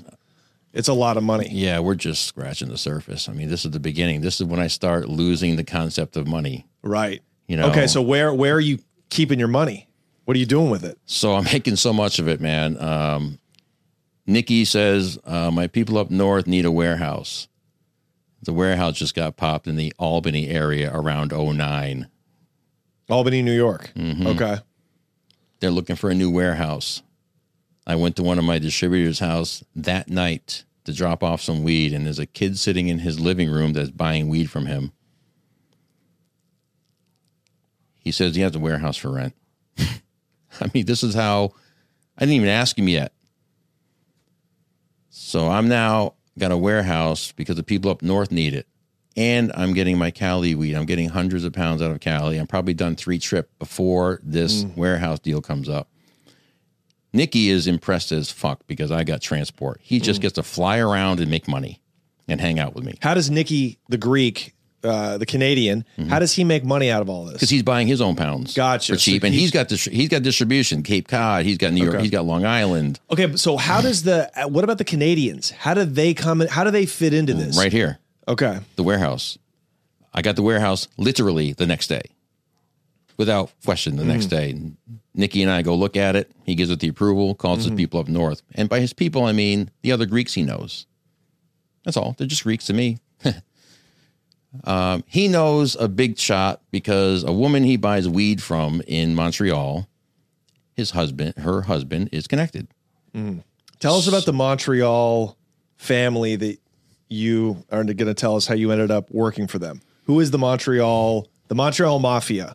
They have Yeah. very entrenched Sicilian, Calabrian, Y- Yes, Italian mafia they families are in the Montreal. smuggling family. I mean, Okay. you know, when you when you when you bring it down to the early days, I mean, it's them. right. This is their thing. This is what they do. They've been running since Prohibition. Yeah. Those a lot of those early Canadian mafia families got rich running booze into America. Um, I know some of those guys. Wow. Yeah. well, surely Um, heard not many the guys. stories. Probably dead now, but So the so the connect in in uh, Montreal is is another Greek, uh, Marcus. Uh, we just called him old man because he was fucking old. Uh, he's he was old man, and uh, old man was an old time smuggler way back in the alcohol days, uh, and he was a smuggling guru, and I learned a lot from him, and uh, he took me under his wing. But so, anyways, the the the warehouse deal was they needed a place to unload tractor trailers of weed wow. they were doing it in Albany. Albany got torched. Something happened. So they need a new place. I get on one in Connecticut. They're like, fuck it. Three more hours. No big deal. They were getting legit freight out of Montreal coming down into within five miles of my warehouse.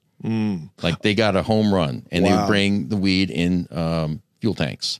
Wow. So these are real This international. is the first time that I'm like, whoa. This is the this is the cartel for Canadians. This is the Canadian cartel. I'm getting 235 pounds twice a week out of fuel tanks. And they have a brilliant, brilliant hiding space. It's brilliant.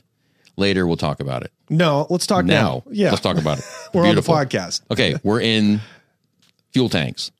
They buy extra wide fuel tanks to carry more fuel.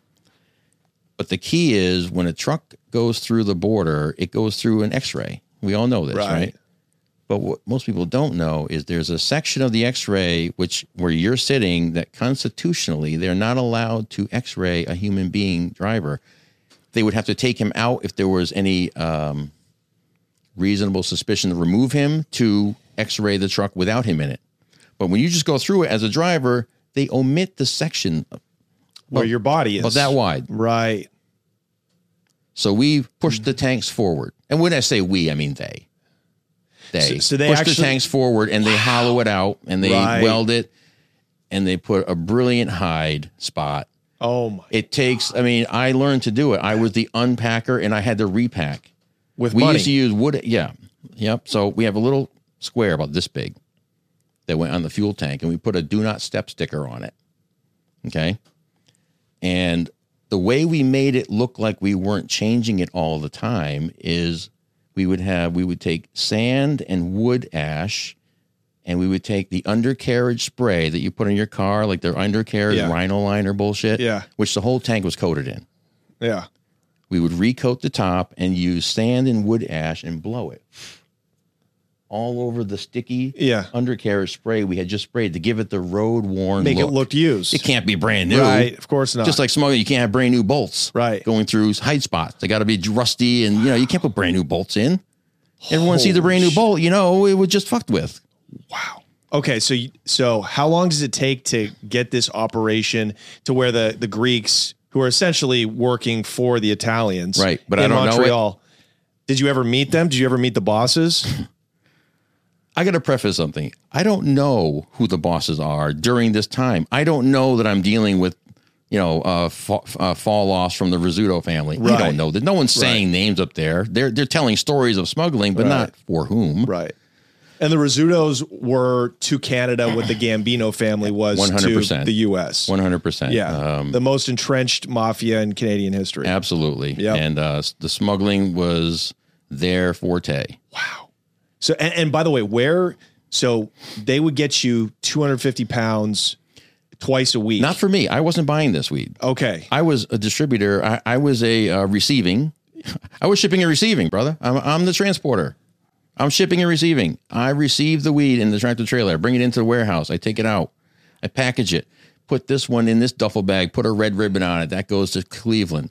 Put this pile in this duffel bag. Put a yellow ribbon on it. That one goes to Philly. Wow. So at first, I'm only getting paid. By the way, I tell the Canadians I'm paying double for the warehouse. They say they'll cover the pay Yeah. for the warehouse. So I'm making twelve hundred a month just on rent. I'm paying twelve hundred. I tell them it's twenty four. Yeah. I got a warehouse. You can bring a tractor trailer in and do a U turn and come back out. How big is that warehouse? Big as fuck. for twelve hundred. Wow. The guy was underwater with taxes. So then how are you? Yeah. So you're they've got the Canadian mob has got distributors all They- over the US. Yep, and at your this- job is just to take the work, Yep. organize it for each market. Yep. And then some Canadian guy comes and gets it from me, and he goes and delivers it. Oh, so you don't even have to put it on your trucks. No, this To is get all it there. local now. I mean, Oh, it's wow. all coming into Connecticut now out of Canada.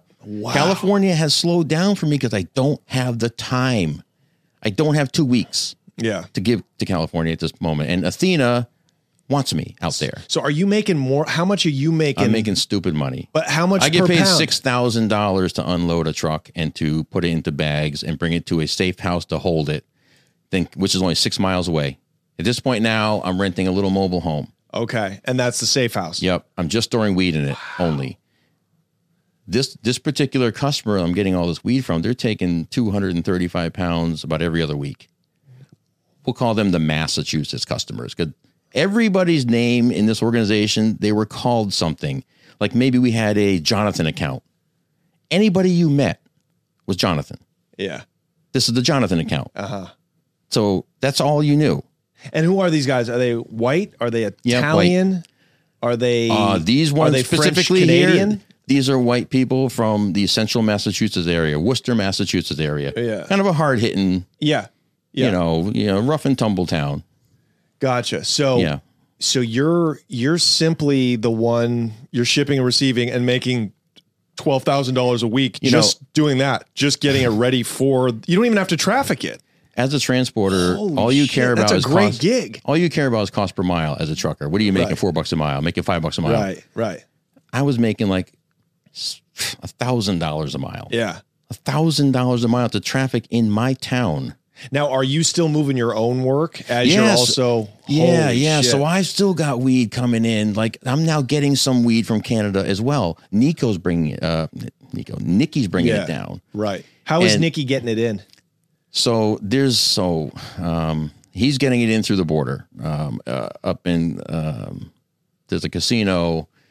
The, the two towns is Cornwall and Messina. Messina Mm-hmm. is in New York. Cornwall's in Canada. There's an Indian reservation there. Ah. and there's one specific little town. It's a little peninsula where the Canadian border goes through it. Yeah. There's tunnels. Yeah. There's people who live there that are on the take Totally. who drive to work every day and bring pounds Yeah. Uh, of meat across the border. Okay. And that's how a guy who's picking up like 30 to 50, not a huge trafficker, Yes. but you know, Yeah. somebody who's moving yeah. mom and pop operations. yeah. That's how they do it. And there's less law enforcement because it's Indian land. Absolutely. And th- there's a lot of it. You can drive for 10, 15 minutes and not be out of it. And it's so remote. So remote. I live remote. This is really remote. This, this, this is like, you know, a little bit west of the Adirondacks. So it's remote. Yeah. Yeah. There's Yeah. like one gas station and one blinking light. Wow. Yeah. So, a- and what were the other ways? Those are the bikers. The bikers controlled Okay. the casinos. So Interesting. they were coming down. Um, they were coming delivering weed. Um, I'm getting a name for myself now in in uh, in in uh, Montreal because the drivers who deliver the weed they love my spot. They like me. okay. I'm professional. When they show up, I'm there. Whip the doors open. There's no dicking around. Yeah. There's no waiting. Land like I'm the transporter. You know, I make sure that these guys are taken care of. I know how to do this. So you have basically a quarter ton of weed every week going in and out of Yeah. this warehouse. Yeah. Plus, I don't know, and it's getting distributed all the way down to South Carolina, North Carolina, unbelievable. And then you have- Philadelphia, Ohio, uh, New York, New Jersey, Connecticut, Rhode Island, Mass, Vermont, uh, several locations in New York, yeah. Yonkers, uh, the the city, uh, Yeah. the island. But I'm not distributing it yet. But I'm getting a name for myself. How did they trust you? How did, how did the mob You know- in, in Montreal? How were you the guy? Was it this, the the word of Nico, Yeah. Uh, Nikki. Nikki? Uh, Nikki introduces me to Old Man, and I impressed the shit out of Old Man. I literally become the Golden Goose, as they called me. That was their nickname for me, which is kind of says it all. But um, I, I mean, I'm doing this now for probably two or three months, and uh, every now and again, a Canadian may get hemmed up at the border, and he can't come down to make a delivery. Hey, Rich, would you mind? Time out. Nobody knew my real name. Uh, Nobody ever said, "Hey, Rich." It was Andy back then Okay, okay um even with nick by the way we need to preface that no canadian ever knew my real name i would do a couple loads yeah i'd take a load down to new york city for you no problem you know they, they they throw me you know a thousand bucks and then it'd be two loads and three loads and the canadians were really sloppy coming down here they were sloppy they're out of the country they're coming into our neighborhood with canadian plates uh, they're all drug addicts and alcoholics. They're partying at hotels with the doors wide open, double parking, and eh, I mean, you know, it's just unprofessional. So I literally knock all of them out. They're all gone now. Nobody from Canada come down to distribute anymore. I'm doing that. Still got some guys coming down picking up cash, but I eventually knock all them out. Now I'm distributing the, the weed, and now weeks later I'm going back and picking up the cash to the tune of about I'm like bringing I'm picking up a million dollars every two weeks in in product or cash? cash from the product. So you never got paid when you delivered. Right. You never You deliver gotta when wait got till it paid. gets sold. Right. Yep. Uh, a lot of it was pre bought, prepaid. You know, um, the the mass account they would prepay. Yeah. I would get their money first. the mass account was great. They would pay me to not deliver to them. What do you mean? Yeah, exactly. They don't want strangers in, in their town. They would pay me to have a safe place for them to come get it from me. wow. At my safe house trailer. Wow. So you would and so you would take this cash, sometimes up to a million bucks, From put it- various pickups, collecting. Right. You collect it all. You put uh, how much? Literally a million dollars more? Like how much Um, would? more. I mean, I What was, was, the most now- money you ever put into a tractor trailer to send back to Canada? Oh. And how do you? 1.5 million. Holy shit! And and then The trailer thing got busted. okay, The tractor right. trailer thing ended. Okay. Uh, we got about a summer and a half. We got about seven months out of that. Right. And that's just ha- what happened. But that's seven months of two loads a week. yeah, 235 pounds. So you Do just- the math, it's like 1,000 million pounds. yeah. I don't. I don't know about that. But look, Just kidding. It's yeah. It's a. It's a lot of. It's m- so you, the one route made them millions of dollars. Now it gets yeah, so busted. distributing all that and then going back and picking up all the money from anywhere from, like I said, Vermont all the way to North Carolina. I, Yeah. I would deliver and then weeks later go back and get money. So you would go down to those markets and get the money. Oh yeah. So Oh, if I, okay, so if you- I we dropped didn't know off this. there on Monday of this week, I would come back two weeks later to get paid. Okay, so or now, sometimes three weeks. right, right, know, whatever. okay, wow. So how many spots? And at I was a doing time? a lot of those. Um, hang on, hang on, Rich. Let me ask these. uh, You're, you're talking over Sorry. me here, buddy. I got to get this detail because it's Got it. very intricate, and I want the people at home to understand. You're taking. You're at the apex of. You're the first hands that touch the loads when they get Correct. across the border. Yeah. How many at a time in one load? 235. Great. Stop right there. 230 pounds.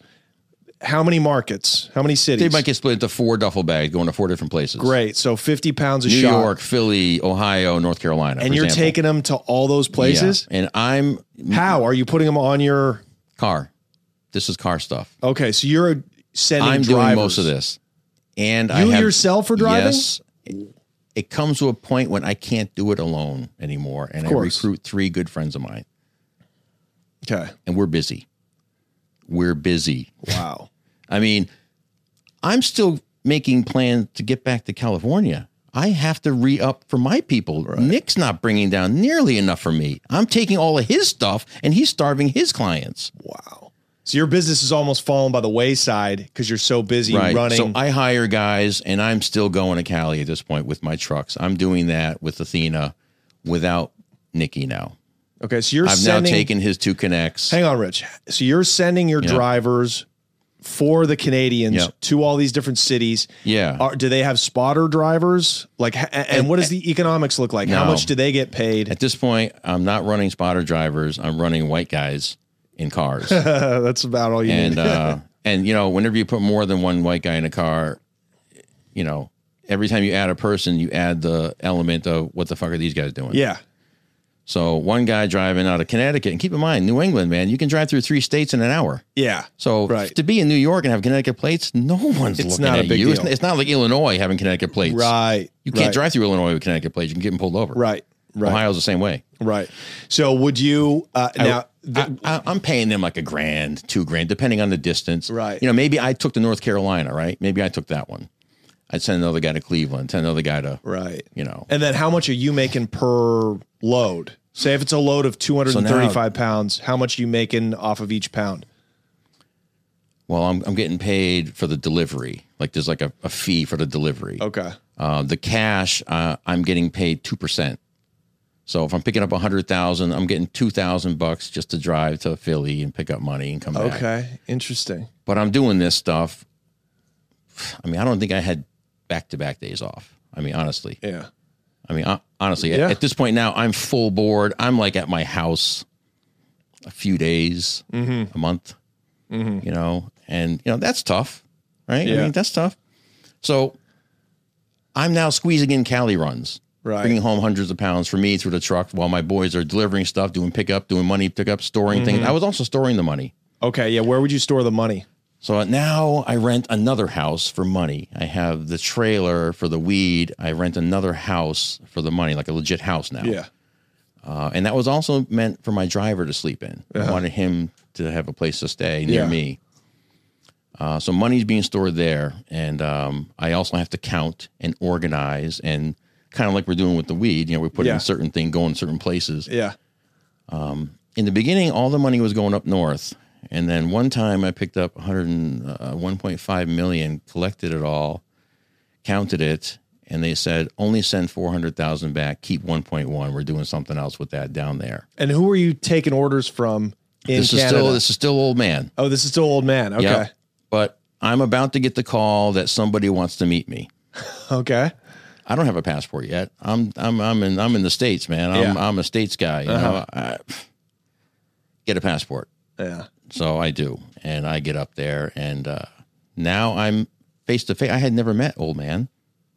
You go up to Montreal. Yeah. So now I'm up in Montreal because I'm being called up. Somebody wants to meet me. You're getting summoned by the literally, bosses. literally. Now, and this was because of the mass account. I told you about them earlier. Mass account, they were the Massachusetts big- account. They were big distributors. they big were getting two, distributors. you know, two hundred. There was a lot of time that full truckload from Canada was for them, All going to them. all going to them. So there were times when it was going to, and like I said, I only moved that six miles. They came and got it from me, and I got Yeah. paid the same as if I went to Philly for it. Wow. Okay. So Good account. I go to Canada. I mean, I'm like a rock star up there. And I'm not trying to be facetious or sound like a Yeah. douchebag when I say that. But I mean, they had a problem before me and I cured it. Yeah. And uh, I don't even realize my value at the moment. Yeah. I'm I'm still a little naive. I'm going to say that. Okay. So what was that like? Like, d- did you meet? I mean, do Yeah. you go into Little Italy in Montreal? And Yeah, so I go. Um, old man has a place right in St. Catherine, Yeah. uh, which would eventually become my third. The third floor would become my apartment. Oh wow! Uh, I'm I'm staying with old man, and uh, while I'm in town, Mm-hmm. and we're just telling stories. He's he's teaching me about all these things, the it- different ways that they smuggle, and all this operation, and how long, Oh my- far back it goes. And he's really bringing me in. Okay, tell us wh- what are some of the what was like the enlightening smuggling techniques he was telling you about? Well, okay. Well, well. So, um, they do it every way: boats, motorcycles, bicycles, on foot, quads, car trunks, uh, tractor trailers, jet engines, uh, legit freight, shingles, uh, lumber, and all the various locations are controlled by various groups Uh-huh. you know, um, and I learn about the Italians for the first time. These are the people that called to meet me because something was said about me by the mass account that I wasn't aware of. So I go up. Now, can you tell us a little more about the structure really quick? Yep. So you have all of these different groups controlling different routes and methods of smuggling. Are they working for the Italians Yes, there. Well, uh, or, or like who's and who's growing the weed up there? By the way, all this Yeah. is a huge quantity. Yeah. These are huge who- who's actually what's the manufacturing up there at this time? I, I'm going to be straight up. I'm. I don't know the answer to that. I'm not involved in Oh, Interesting. where did you get the weed. Right. Oh, Okay? I'm a transporter. okay. I care not about where. I care Yeah. how I'm going to get it there. Yeah. and you know they're not looking to divulge everything Mm-hmm. and i'm not asking either um, we we uh, jump in a car and he goes i'm going to take you down and meet somebody you're going to meet you're going to meet frankie I said all right frankie we meet at his bar beautiful bar i mean like just too nice for a bar that has nobody ever in it Uh, Mm-hmm. yeah. you know what Yeah. i mean beautiful waiter a beautiful waitress beautiful bartender i mean this is you know Yeah. and um, I meet there's six other men in the room, five and me, six of us in the room. Okay, five and me. Uh, there's players from the bikers, there's players from the Italians, and there's players from the Greeks, and uh, they all want to meet me because I've been moving their product. Unbeknownst to me, I don't know I'm moving bikers products. I don't know I'm moving Italian products. I don't. I don't care Right. so they start we start kind of planning hey you know we got to kind of work together in this thing you're in the states we're up here let's sort of figure out a way let's maybe start a business like maybe we should you know we have this jet engine that's loaded with copper and lead x-ray secrecy right A jet engine. What? a jet engine, a legit engine off of a jet. Uh-huh. Well, Maybe like a, I don't- I mean, it, it fits on a tractor trailer. It takes a tractor trailer to carry it around. Right. They have one. They bought it, and it's got so much room in it, mm-hmm. and it's lead. You're driving right through the X-ray. Right. There's lead. Right. Right.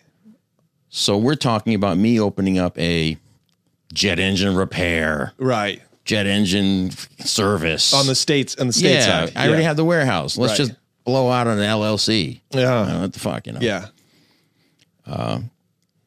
So I meet the me up there. I meet the trucker up there.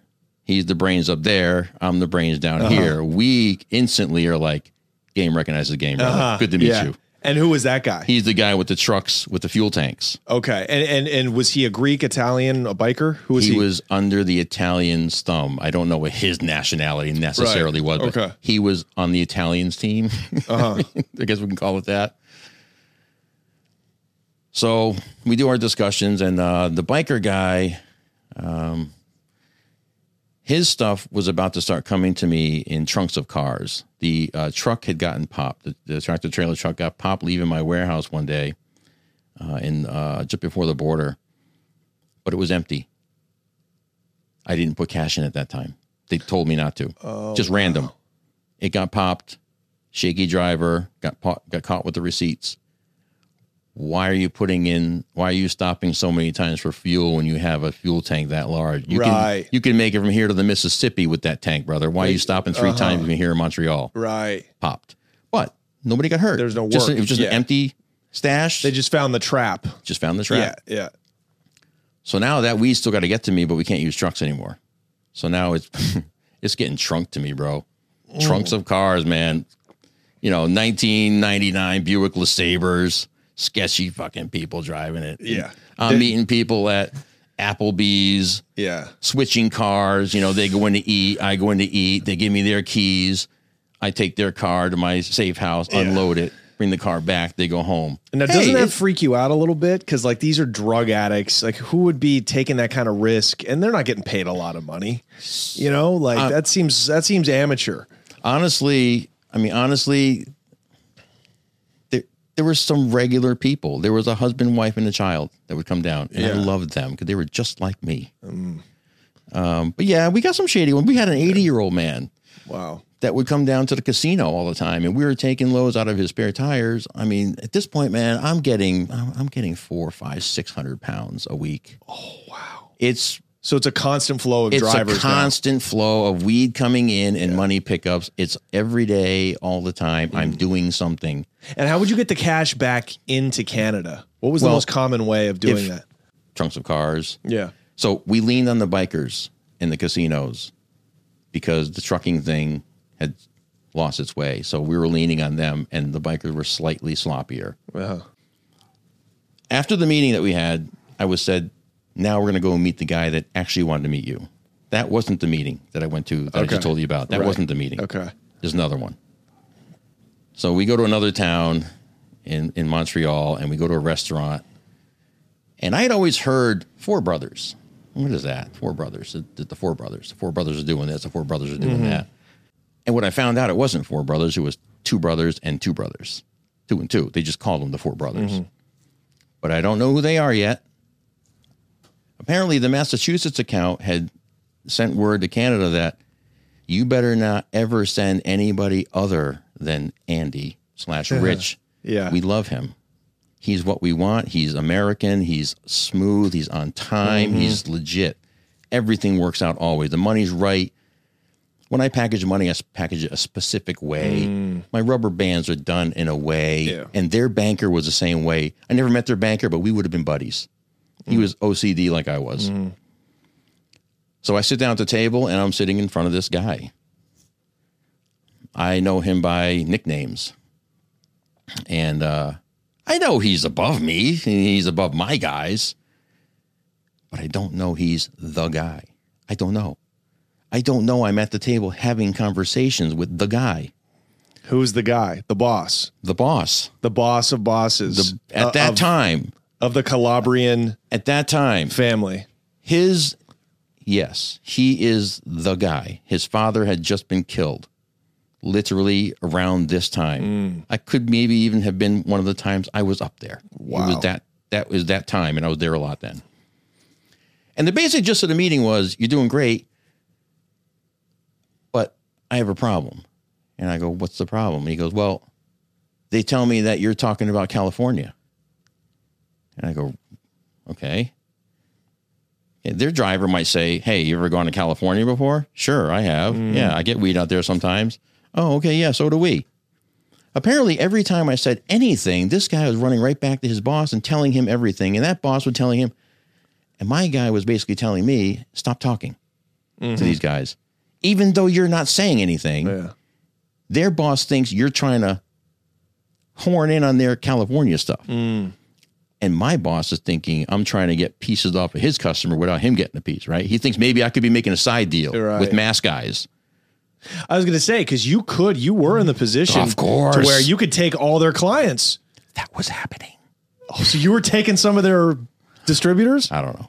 I mean, look, I might have done it. I was helping some people move stuff. Right. Yeah. Because think about it. It's like you got a line on better weed than the Canadian weed. You got Cali Fire now. Yeah. Why wouldn't you just start And Canada weed's pretty piggybacking- good. Right, but it but it was it was Canadian weed was on its way to being completely pushed out. Because by 2008, 2009, that's when I started Mm-hmm. sending California and Oregon product out to the East.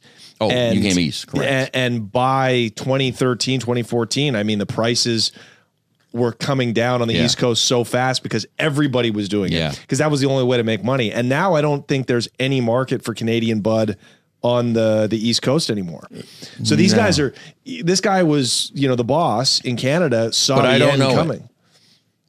I don't know it, and um, I just know he's my boss. Yeah, but I certainly don't think for one second at this time that he's the guy who he is. Uh, again, I don't know his real name at the time. I know nicknames. yeah. I get handed my first BlackBerry and my first Jammer at this meeting. What's a jammer? Uh, A Jammer is a device that we could put in this room right now and turn it on, and it gives us a bubble of protection uh, where you can't be uh, hacked. You can't. Your phone can't be. It's a literal protection. It's like a little mini EMP. Is kind of the best way to. so that's like these these uh, These Canadians guys are for real. The these guys are BlackBerry for is real. encrypted. This is this is encrypted. There's there's passwords in, passwords out. Yeah, To receive one, you have to put a password in. To send one, you must put a password in. And because of this technology, which gets wiped about every three to four minutes from several different servers all across the world, Yeah. is how this works. This is the banking system from Europe. This isn't new. right. Uh, this started from banking, and, Mm-hmm. and they just took it. All of our phones came from Europe. You can't get them here Yeah, and um, they would put in everyone's nicknames and hand the blackberries out. Uh, my nickname at this point was given to me by the boss, and I'm the lion. the lion. And um,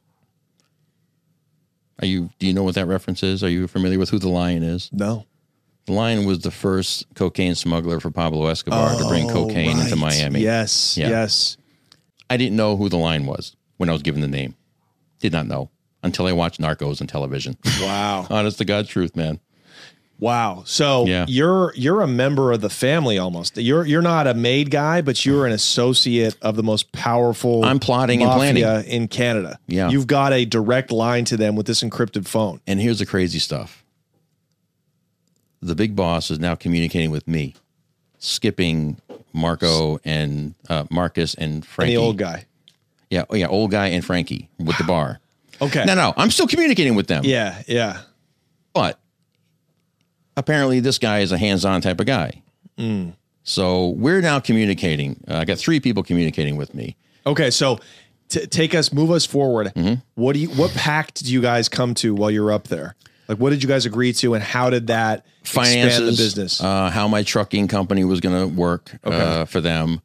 Um, you know, but mostly it was money. How much am I making to do this? okay. And and you know, what are you expecting of me to earn that money? Yeah. So now I am in charge of receiving everything coming in, collecting all the money, storing it, separating it, banking it, distributing it. S- it- It's nonstop, and and and I'm getting more and more responsibility. And they're about to pop the question on me with the 1.1 million that they told me to hang on to. We're Yeah. gonna do something else with. Yeah. That was for Cali Coke. Now they want Okay. me to switch. Wow. We need help here. Wow. All right. my personality is when you need me, I want to come through for you. That's my drive. That's what made me the best. I want to be the best you've ever dealt with. That's my only goal. That was a little bit of a change, but but I thought I'm a transporter, man. Like, what does it matter? yeah. Cars, you know, seafood, generators. I mean, you know, Okay. Do they have? Do they have a Coke Connect already in Cali? Oh, Yeah, they do. Um, so, uh, of course, I say yes. I mean, of course, I say Yeah. yes. So now I got to bring 1.1 million out to Cali in a fucking duffel bag. And by the way, okay. So this Yeah. is incredible. So you are more of a money manager now than a drug n- trafficker at this point.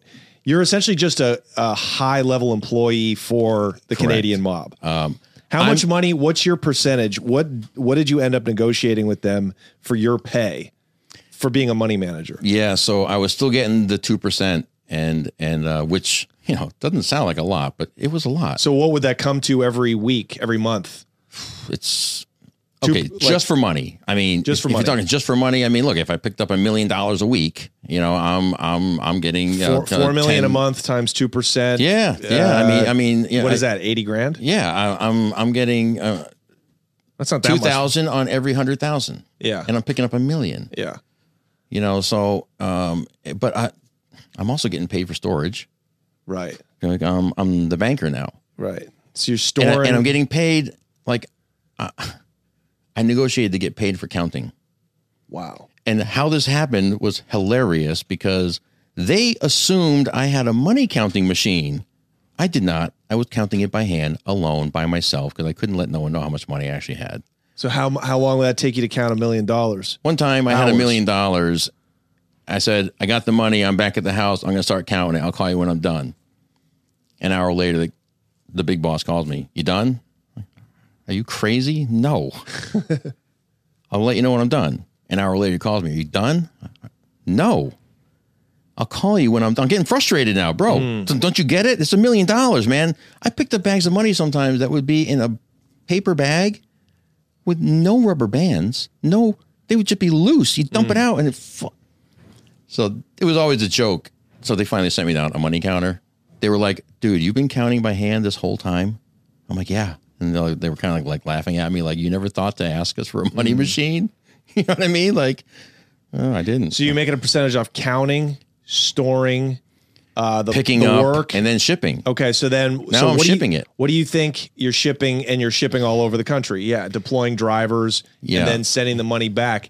So you're just you're all I'm logistics. only making money every Okay. time I touch something. so how what were you clearing on a good month? couple hundred grand. Okay, gotcha. So you're this is a so you're so you're just There could be some months that were more. be yeah. Uh, I, I mean, honestly, sometimes I don't know. So you're Because making a I- I- cool couple million a year. I it's got my- easy to say. I still got some brickies going on. We haven't even touched on. I used to trade Denver weed to Shorty at one point. Okay. four to one. Wow. Mm. four pounds of his weed for one of mine. But I still had some bricky hold off, so I still had some brickies buying 20, 30, 40 pounds. yeah. And now I'm pushing 100 pounds of Cali stuff and I'm pushing extra weed. Sometimes when I get paid from the Canadians, I request to be paid in weed. Because it's, Uh-huh. Could make more. Of that. I love win wins. They pay less for the weed than they owe me. I sell the weed for more than they owe me. right, right. Who loses there? Yeah, it seems like a better deal. We all love it. but then it's still more work for you. So maybe you don't always want to do that. Maybe you just want to be money guy. Yeah, but I had to be everything. Yeah. I mean, I was the guy handling everything and I wanted that control So you're working all the time. all the time. okay. So tell and us still about. going to Denver, still going back to Houston occasionally, Yeah, still yeah. going back to Cali, moving thousands of pounds a month, a week. I mean, A- and you have so many people working for you now. How are you keeping yourself safe? Do you have burner phones, or do you Ah. have also encrypted lines Oh that you give them? what are your what's Um, I your don't give security out rings? blackberries to everybody. Uh, that's no, but yeah, I have got bins of cell phones at this point. Mm-hmm. Bins. I don't know how many cell phones I had. I don't know. 200, 200 in like a Yeah. two year period. That wouldn't seem crazy. Yeah, no, Uh, no. I've looked, you know, uh, I've saved lots of those phones, and I've looked back at some of the contacts. I can't even remember who they were. Yeah. There's so many. Like, who's McGrinder? Who the, who the hell was that? Yeah. that still bothers me to one to this day. Who was McGrinder? So tell us about the Coke. Yeah. Tell us about the Coke. okay, so first trip out, 1.1 million dollars. Um, again, tractor trailer. Uh, we're done with the car hauling now. Driver got himself fired from that job because he disappeared again. Now I have to infiltrate a second truck company, which is a um, refrigerated freight, reefer freight, they call it, uh, frozen seafood. Okay. Okay. Okay. so uh, uh, gotta explain what count. that truck is. Explain. So what this that is a trailer. This is not a uh, oh, it's not a car hauler where you can see the car. Yeah. This is a, a trailer with a freezer unit on it. Right. Keeps everything zero degrees Gotcha. or whatever the hell. Gotcha. And so you went with your resume, still spotless, and Um, Oh, said, yeah. "Hey, I'd love to do dispatching for you." I I actually I actually called the owner of the company. They're from Vermont, and I told him to come down to the casino in Connecticut to meet me. I said, "You need to come here and meet me. I'm going to work for you." Wow. Okay. Yeah, so I blew his brains at an awesome upstairs VIP room, him and his wife, and boom, I'm hired. Okay. Now I'm in control of his reefer truck. Gotcha. And- Gotcha. And, I'm making him legit money, just like I did Stallion, by the way. right. I made sti- those people still, money. yeah, you're still working legit. You've got a legit They're income. loving it. Yeah. And, and I'm loving it. and what what what is your legit income every year? Like what are, on paper, how much are you making uh, dispatching? At 2006, uh, I quit corporate and don't work anymore. Yeah, but now you're hauling for uh, Oh, for this guy. Yeah. Oh, yeah, it's a thousand bucks a week. how much? Thousand bucks a week. Right. So- Salary. So, now you have something on paper you can at least declare. Oh yeah, yeah. Oh yeah, yeah, yeah, Yeah. yeah. From the company that I uh, uh, uh, got my way into, I'm absolutely getting paid by Okay. them. But you know, thousand bucks a week, and I'm doing it from home. Right. I'm not going to Vermont to sit in No. an office. I'm not going course to not. Houston. You know. Okay. So, So money goes out. 1.1 million. That's for 50 kilos. We're paying 22,000 a kilo, which is a good price. that's a Uncut. great Hasn't price. been touched. in 2009. Straight out of the fucking spare tires, bro. Right to me. And where where are you meeting the connect? Uh, the first time I ever met was in Palmdale. Wow, Mexican. Yes. No. Nope. First ones are white guys. First ones were Italians. In So- Palmdale, yes, no, California? No, So the first I don't time believe I you. do this, no. So the first time I do this run, I think they might have sent their own Italians out here to Right. collect the coke and then give to me. Right. Because the first time I did the 50, I picked up 50 all at once. Mm-hmm. And I thought, this is easy. Wow. This is easy. I, we met at a Palmdale uh, uh, hotel and they came 50 at one shot. They were white guys, they were Italians. I thought, this is great. Were they Canadians? Did you recognize the Canadian I- accent? I- no, I, I didn't even consider. But they it. probably I was were. assuming they were from out here, but later on, you know, hindsight looking back, you figure things out, you know? okay, so you brought them the money. Yep. So had they already purchased the coke? Yeah, no, so I brought them the money first. So we meet Okay, in Palmdale. gotcha. They take the money from me Gotcha. and they go do the thing. A few days later, they come back. Uh, and then we load the truck, again, another load going across the country, coming back home. Fifty kilos of coke. Now are you no like, weed. 50 now are kilos you? of coke. What, now you get you have fifty joints. You got fifty. I'm not bricks in the of truck. Coke. I'm flying at this point only. Right. The money went out without this. You know, there was times I had And you to- got your trusted driver. Yeah. Like, 'cause that's a huge deal. Like, Yeah. what if that gets lost? You're going to be in big trouble. It's Mm-hmm. someone else's money. Yeah. yeah, but is that going to be your ass though? Well, you know, I Was mean, that we- ever discussed? Yes. Where, where, Yes. What did what did the boss say if you made a mistake like well, that? it was pretty understood that you're responsible for the freight that you have. yeah, It's just like in the real world. I have cargo insurance. Mm-hmm. That's so when I pick up your generator and it falls off my trailer, I own that generator. I have to pay for it, right? It's cargo insurance. So think of it in that way. If I'm carrying their 1.1 million across the country and something happens, you know, or you're 50 kilos. or coming home with Yeah. it, which of course is worth 10 times. But Yeah. I mean, the amount of money a kilo goes for in Canada at that point, Fifty thousand bucks easily wholesale. and they've already cut that kilo into four new totally, ones. totally. So it's really about 200,000. yeah, oh, insane. Yeah, that's no joke. That's what it was. Okay, so who? But who do you put in the driver's seat, taking 50 bricks across the country? My driver, same guy, has been hauling with the car hauler and the frozen food. Now, did you have any kind of oversight? Did you have a tracking device on there? Because 50 kilos of coke, eh, people could just lose their mind and r- run off with it. Yeah. What, what kind of? Um, what, So I have GPS, okay. and I, right after this trip, I buy my own tractor trailers, and I'm done with the infiltrating truck companies. Uh-huh. I just bought my own. Right. because I could just buy a truck over the weekend. You know, I, I could just drop 30 grand on a truck, Right. 40 grand Right. every day if I wanted Did to. you open your own LLC? Absolutely. Okay, yeah. I- great. I, still operate it today. Okay. I still so, operate it today. So Yeah. tell us about how that first load, you get it across Yeah. the country. Get it no across the country. problems. I'm being paid 2000 a kilo because at this point on this first run, I'm only getting paid to bring it from Cali back to Connecticut and I'm handing it off. I'm not crossing it over the border. Got it. I'm okay. only So they getting already had 2,000. their people waiting for it in Connecticut. Y- yes, at my warehouse. okay. Gotcha. They were, you know, meet me at the warehouse. They they were doing it in like um, uh, RV tr- tow behinds. Uh, they were doing, you know, they didn't take all fifty. No, of one, course guy not. got ten, one guy got Right. twelve, yada yada, three four guys. Spare tires, the old man, the casino guy, you know. We were doing all the tire swapping in my warehouse. I had air compressor. I had, you know, I have a, I got a truck company now. I got air compressors. I got tools. I'm working on shit. okay. So all of the packaging. I'm doing all that. and All, the, All you're, of it. you're preparing. I'm getting paid for that. You're preparing all of the smuggling. All of it. Wow. So you are so important. You are not just important, you are indispensable. when I go to almost. Canada, look, hey man, you know what?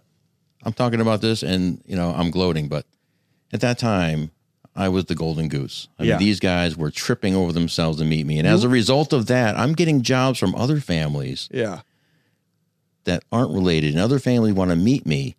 And I have meetings with them in California. Mm-hmm. I have stories of other family members from different groups, But all Canadians still? all Canadians wanting a piece of me to see if they can get in. Right. You Right. know, and uh, you know, I blew a couple of their doors. I blew them off. There were a couple of jokers.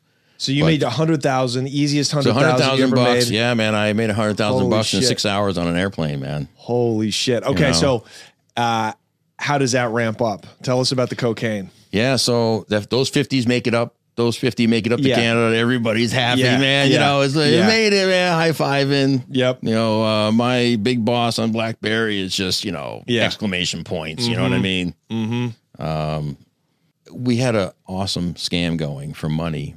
What these guys were doing was, if you were a kilo uh, uh, customer, I would say to you, I, I'm in Canada. You and I are in Canada. You're my customer for Coke in Canada Yeah. give me your hundred thousand, I'll get you your four kilos, five kilo, Yeah. whatever we charge them. But I need to charge you a point because I got to move your money over the border to get it to California. I got to charge you a point. Yeah. But in truth, that money never left Canada because I had money in the states already from the weed game that I'm collecting. So Yeah. you just use that to buy their coke. Now this was their, this was their. I wasn't in on this racket, but I knew about it. Yeah. But I would turn that. I would do the same thing going north. I would now, I was now taking people's money and telling them I was bringing it to Canada. Right. but I wasn't because they owe me so much money that I have money up there too. It's already s- waiting in Canada. I always have money in the States or in Canada. See, Always. yeah, There's yeah. never a time when I don't. right. And you were keeping it at that apartment that you had in Montreal? Yeah. Um, I, I, I do make a trip to Canada up to California in here, and that's when I get my condo in Huntington Beach. Uh-huh. That's another safe. house. I never slept a night in it. Only drugs went in that condo. Oh, Right, right down by the uh, Bellaterra Mall, man. Yeah, I know where that is. Wow. So and so in Canada, so you would just take a fee.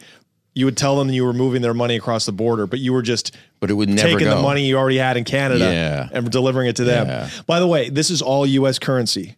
U.S. currency. This is all up U.S. there, yeah. currency. Okay. Yeah. Were there any? Did you find any problems with like the exchange rate or or like how how does that work? Because people no. are buying coke in Canadian dollars. Yeah. But they the kilo buyers, it was all U.S. currency. Yeah, I didn't Okay. get into any of the politics of the any money. of the weeds. Yeah, you weren't. You're way. You're way too high up. Yeah, I'm not. I, I don't know that stuff. I don't know if there were maybe discounts here and there for that. I, Right. I'm not aware of that stuff. but- Okay. wow. So that's so, that's just um, now- another way to make a little bit another ancillary income stream. so now I. Um, So you got like seven streams of income.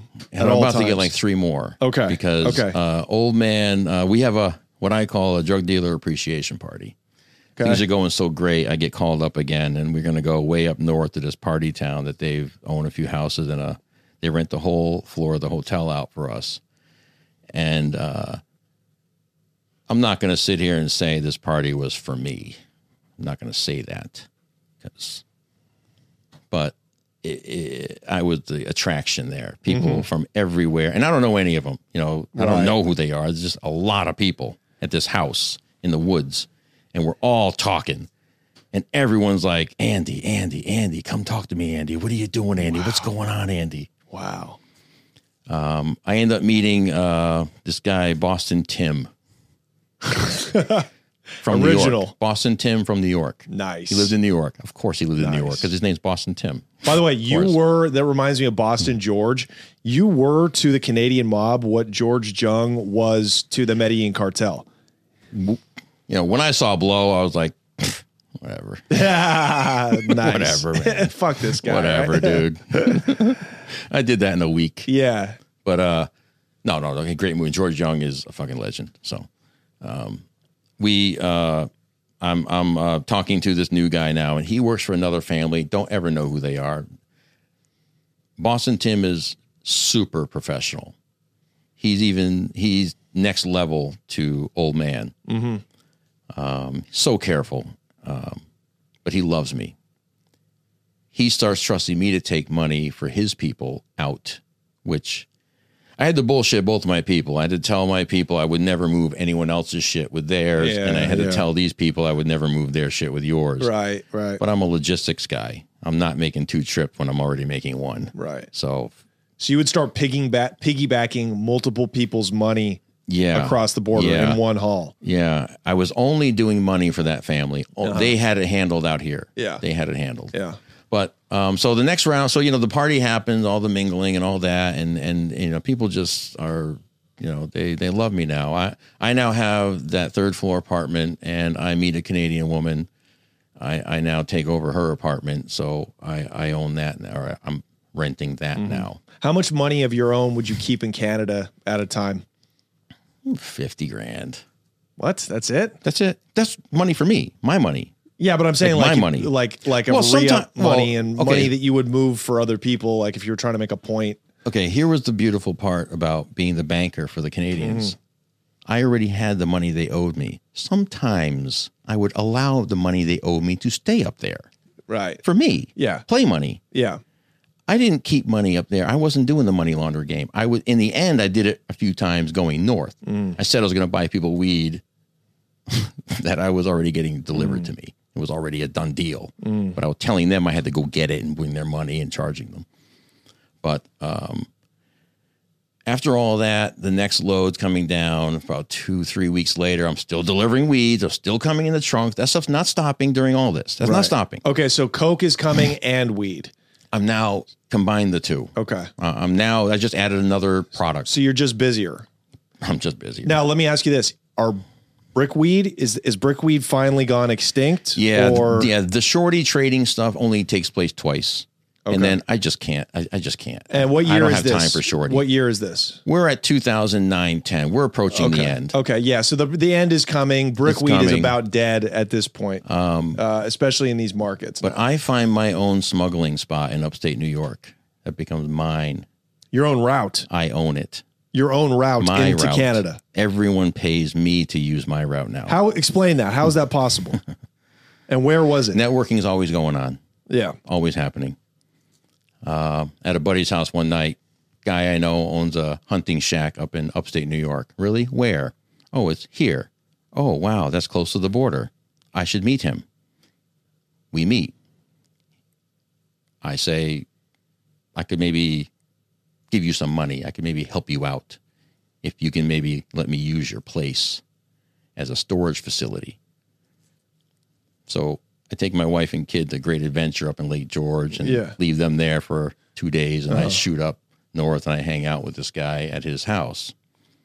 And he starts telling me how he's got hunting rights in various people's lands. Uh-huh. And this guy takes me down a road. I could show it to you on the map. He takes me down the road where there's a road that goes right to the Canadian border. There's nothing but a little gate with a stop sign on it. And that's the border wall. That's It's not a wall. It's just that's just the it's border a guy's line. backyard. That's the line. It's just a line. It's a, and it's on private. Back in the land. day, the, the roads used to go all the way through. Now they have a s- they have a thing, and now and now you make a U turn right at the border because you used to go all the way through. Now you you can't. this is just a sign that says "Welcome to Canada." Yeah, but you can't drive through it. It's a gate. It's, you, you, Right. You're supposed to go through the Right. border patrol. You Yeah. can't cross through here. There's a stop sign after all. Yeah, So I get hunting rights on that property. What? this and he's This, guy guy's takes in me on to it? the, this guy takes me to the owner of the property that he has hunting rights on. yeah. and it's on the border. I just told you. So when he, while he's showing it to me, the old man farmer is mowing his lawn outside, and we stop to chat him up. And as soon as you mention, it's all about who you know up there. Yeah. We were on a specific road that was named after a family. We got a place over on blah blah blah lane. Oh, you know the blah blah blahs? Oh yeah, man, we go. Yeah, of course I know them. And now you're in. Hey, can I hunt here? And that's such a fascinating culture too. That that those families go back to Hundreds of the years. French Indian Yeah. wars of yeah, like 1812. And a lot of them are Canadian, so they're friendly. They're Right. not, uh, Right. you know, they're not like, what the fuck, man? We, we want to be near my border for. yeah, right, right, exactly. So that very day, when I get the hunting rights, we we drive about a quarter mile down the street to go turn around to go back. Now I've now Mm-hmm. done what I've done. This is my new spot. I'm gonna fucking figure out a way.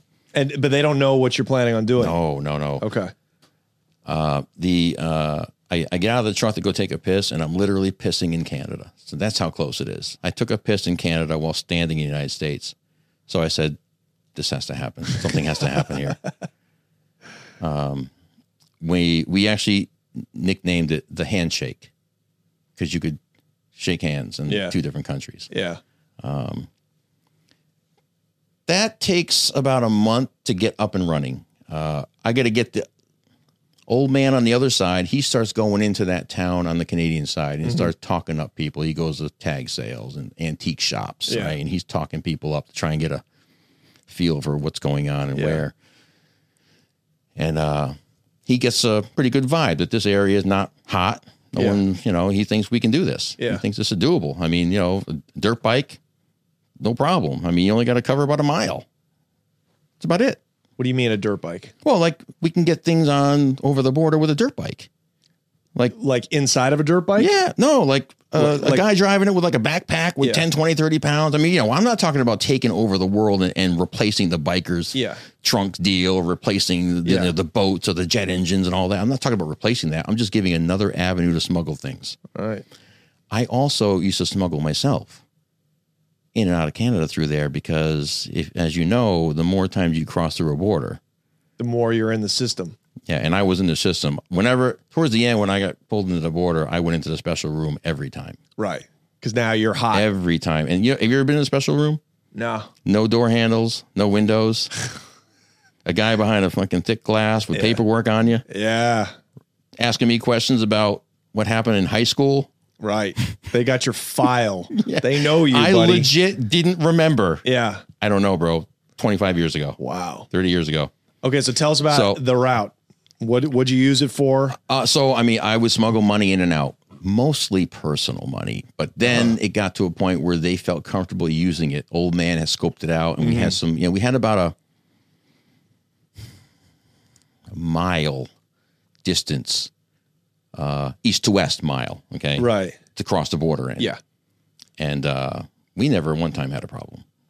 Never one time had an issue. Never one time. So you so tell us Never about one time. who who are the people you would pay to get on the dirt bike?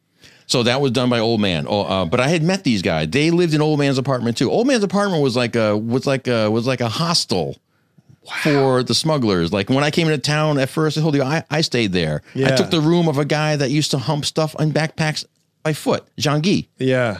Wow. You know, okay, he these would just- French Canadian dudes. Yeah, oh yeah, man. They smuggled in every way. And um, once I found that spot, we were using that. You know, for You smaller getting, stuff. Were you getting coke across? No, never did coke there. Okay. Oh. I, I I did money and people. People was so now I'm into people now. Wow. So you're s- you're people smuggling. How would you get humans across? Would you just walk them across? Walk them across, And weren't you like worried? What like about like you and I walking down the street. Yeah, yeah. What about was that like easy. w- w- what about? I mean, it's exactly the same on the southern border, pretty much in the most remote areas. I mean, it's the there's same a good thing. spot, and then there's not good spots. I mean, Now, w- were you not worried about radar or you know, like uh, so they had told me that there's like heat stuff, uh, Yeah, heat, heat signature seekers, stuff. yeah. Um, I mean, I never, I never experienced any issues. I, who were you moving across? Was it Mexicans? Was it like No, South no, no, Americans? no, These are people that want to get smuggled. Mexicans want to get smuggled. Well, okay, but I mean, in the sense, no, these were like connected people that wanted to get into the states without anyone knowing. they were I in. got you. Criminals that didn't want to pass through checkpoints. Gotcha. There, Okay. there, there, there was a murder in Long Island of a high-ranking mob boss Uh-huh. that supposedly I he came through my spot. Got across to Canada I didn't meet him or shake his hand Right. or nothing, but I allowed these things to happen on my space to go through your happen. route. I didn't always receive everybody coming across. You didn't need a receiver if you were Yeah. smuggling yourself across. You already had that set up. How much is how much did, would like a you would get? What kind of fee would you get for bringing somebody? Five grand. across? Five. That's great money for Yeah. just one guy. But I would give we I split that with old man. What old man? Yeah. Okay. Yeah. Um. So tell us how how does it progresses through how this all leads up to the fall. Uh, tell us more about the coke smuggling. How big did that get for the Canadians? Did about ten trips. Never bought more. Never bought less than fifty kilos. how how Uh, what was the most you ever picked up? 55. They always range from 50 to 55. And did you finally meet with Mexicans? oh, I mean, yeah, yeah. So, so only the first time did I have the, the, the white guy experience, which was Mm-hmm. Yeah. awesome. Every other time with that was miserable and terrible Why? because you can't get, it took me two weeks to get 50 kilos. So you And had to I'm- bring the money there, give it to them, and wait for them. So to the first bring time, it piece by piece. Yeah. So the first time I go back out, sans the Italian guys, I'm going to meet Pablo Where did you meet them? at a ho- uh, Long Beach uh, Okay. hotel right by the airport. Wow. Um, I got a duffel bag so fucking big, I had to put it on the, the dolly to get it into the fucking room. That was uh, that was like one point one or two million, and um, I'm going to get a phone call, and these Mexicans are going to come grab the duffel bag from me and bring it to their men, and then over the course of the next few days, I'm going to start getting five, six, seven kilos at a clip. And so you just have to wait at the hotel. Two weeks would take about. Oh my God, you'd be in a Long Beach airport motel for two yeah, but I weeks. have my. My, I have my Montreal girl with me. She now is flying with me. She's like my my baggage handler. Oh, and my, you're having my, an affair, My, my too. plane booker. She Right. takes care of all my needs. And did you have your place in Huntington Beach too? Yeah, but Okay. I, I never stayed there or never slept stayed there. there. That was going to be money storage, drug storage, Yeah, and I place for gotcha. me to stay. But Right. I was in Tahunga when I stayed with Right. Athena, so Okay. So, so- and what's the price of a kilo at this we're point? twenty two thousand. 22, It okay. always was twenty two thousand. Okay. it never went up or down. Um, so that load of money they take uh, about two hours later. I get a call from my people saying there's eight thousand dollars missing. They told their boss that you took your cut already, but of course I didn't. How can I take my cut? I hadn't gotten the shit yet. Yeah. My right. cut don't happen until I get home. Yeah. So I said, look, guys, I didn't rip you off. Previously, they had overpaid me twice by $10,000 twice, and I gave the money back. Just a point of reference story. That's who I am. Mm. Yeah. And that's why they love me. Yeah. I gave them 10 grand back twice. You're honest, Andy. When they, I was honest, Andy. Like, clipping off their pot customers, Yeah. but whatever. Yeah. We'll take but that it- part out. I didn't hurt them. I didn't hurt No, them. No. I mean, it, it didn't slow anything down. I No, just did of an course extra not. thing. Right. So, bottom line is that that van load of Mexicans they stole eight grand off the top, went Yeah. back to their boss and Right. said he took it already. So they, they didn't, they didn't, they, Yeah. they, they never knew it was me. So took two weeks for me to get the product. I'm meeting people at fucking Denny's, man. I'm driving down back road, no back roads, like little residential parks, uh, in people's garages. It, it's kind of lunacy. I don't like it. It's chaotic, and I complained to the people up north about it. I Yeah. don't like it. It's chaotic. Fix this shit. Yeah. So grab those 50 kilos, move those back, same way. I have trucks now. I own trucks now. Right. These are my trucks. I've got the best smuggling tool. I bought a shit ton of uh, uh, granite countertop, uh-huh. eight foot by four foot, four feet high, eight feet long. Uh, I bought like 30 of them. They come in a big fucking crate all lined up side by side Super heavy, right? super heavy. Yeah. Took them out. We hollowed out all but the outside two. Yeah. I could fit 200 pounds in there comfortably, Yeah. comfortably. And kilos, Forget it. forget it. Easy. Mm-hmm. Money, forget it. So now I'm just shipping this rock back and forth. yeah, on my flatbed. Same driver. Yeah. Same driver. We're still doing it. Look, I'm a firm believer, man, that if you do something the same way 10 times, you're going to get busted once. Yeah. So I've always been a mathematical tweak guy. So in my brain, if I switch it up every two times, it's like kind of starting that 10 all over again. Yeah. You'll be fine. Yeah, you know what I mean? So if I switch it up every three, four, five times, Mm-hmm. do a different method, I think I'll be able to get away with that forever. I mean, who's going to, you know?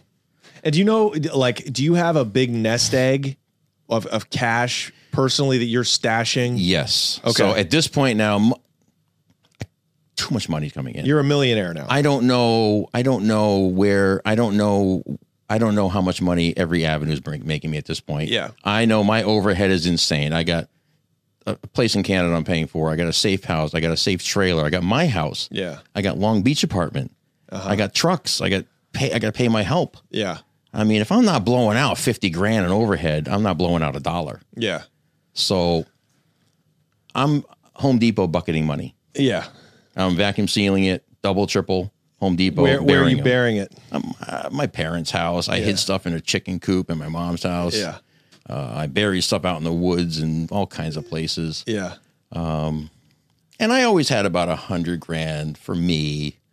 Just Get out of I town always money. slept. I always slept with a hundred grand. Let's put Yes. Me too. You know- that's a get out of town it that cash. way. I we never call it. Mm-hmm. left my house without a minimum of five G in my pocket. Even if I was just going out for an hour. Yeah. I might need something. Right. you never know. Right. Right. so, then what Um, these- happens? so these loads are coming in. Uh, man, money is so crazy, so busy. Um, you know, I do six, seven more of these uh, uh, kilo runs, trips, and right. and uh, we're no longer bringing out big duffel bags full of cash.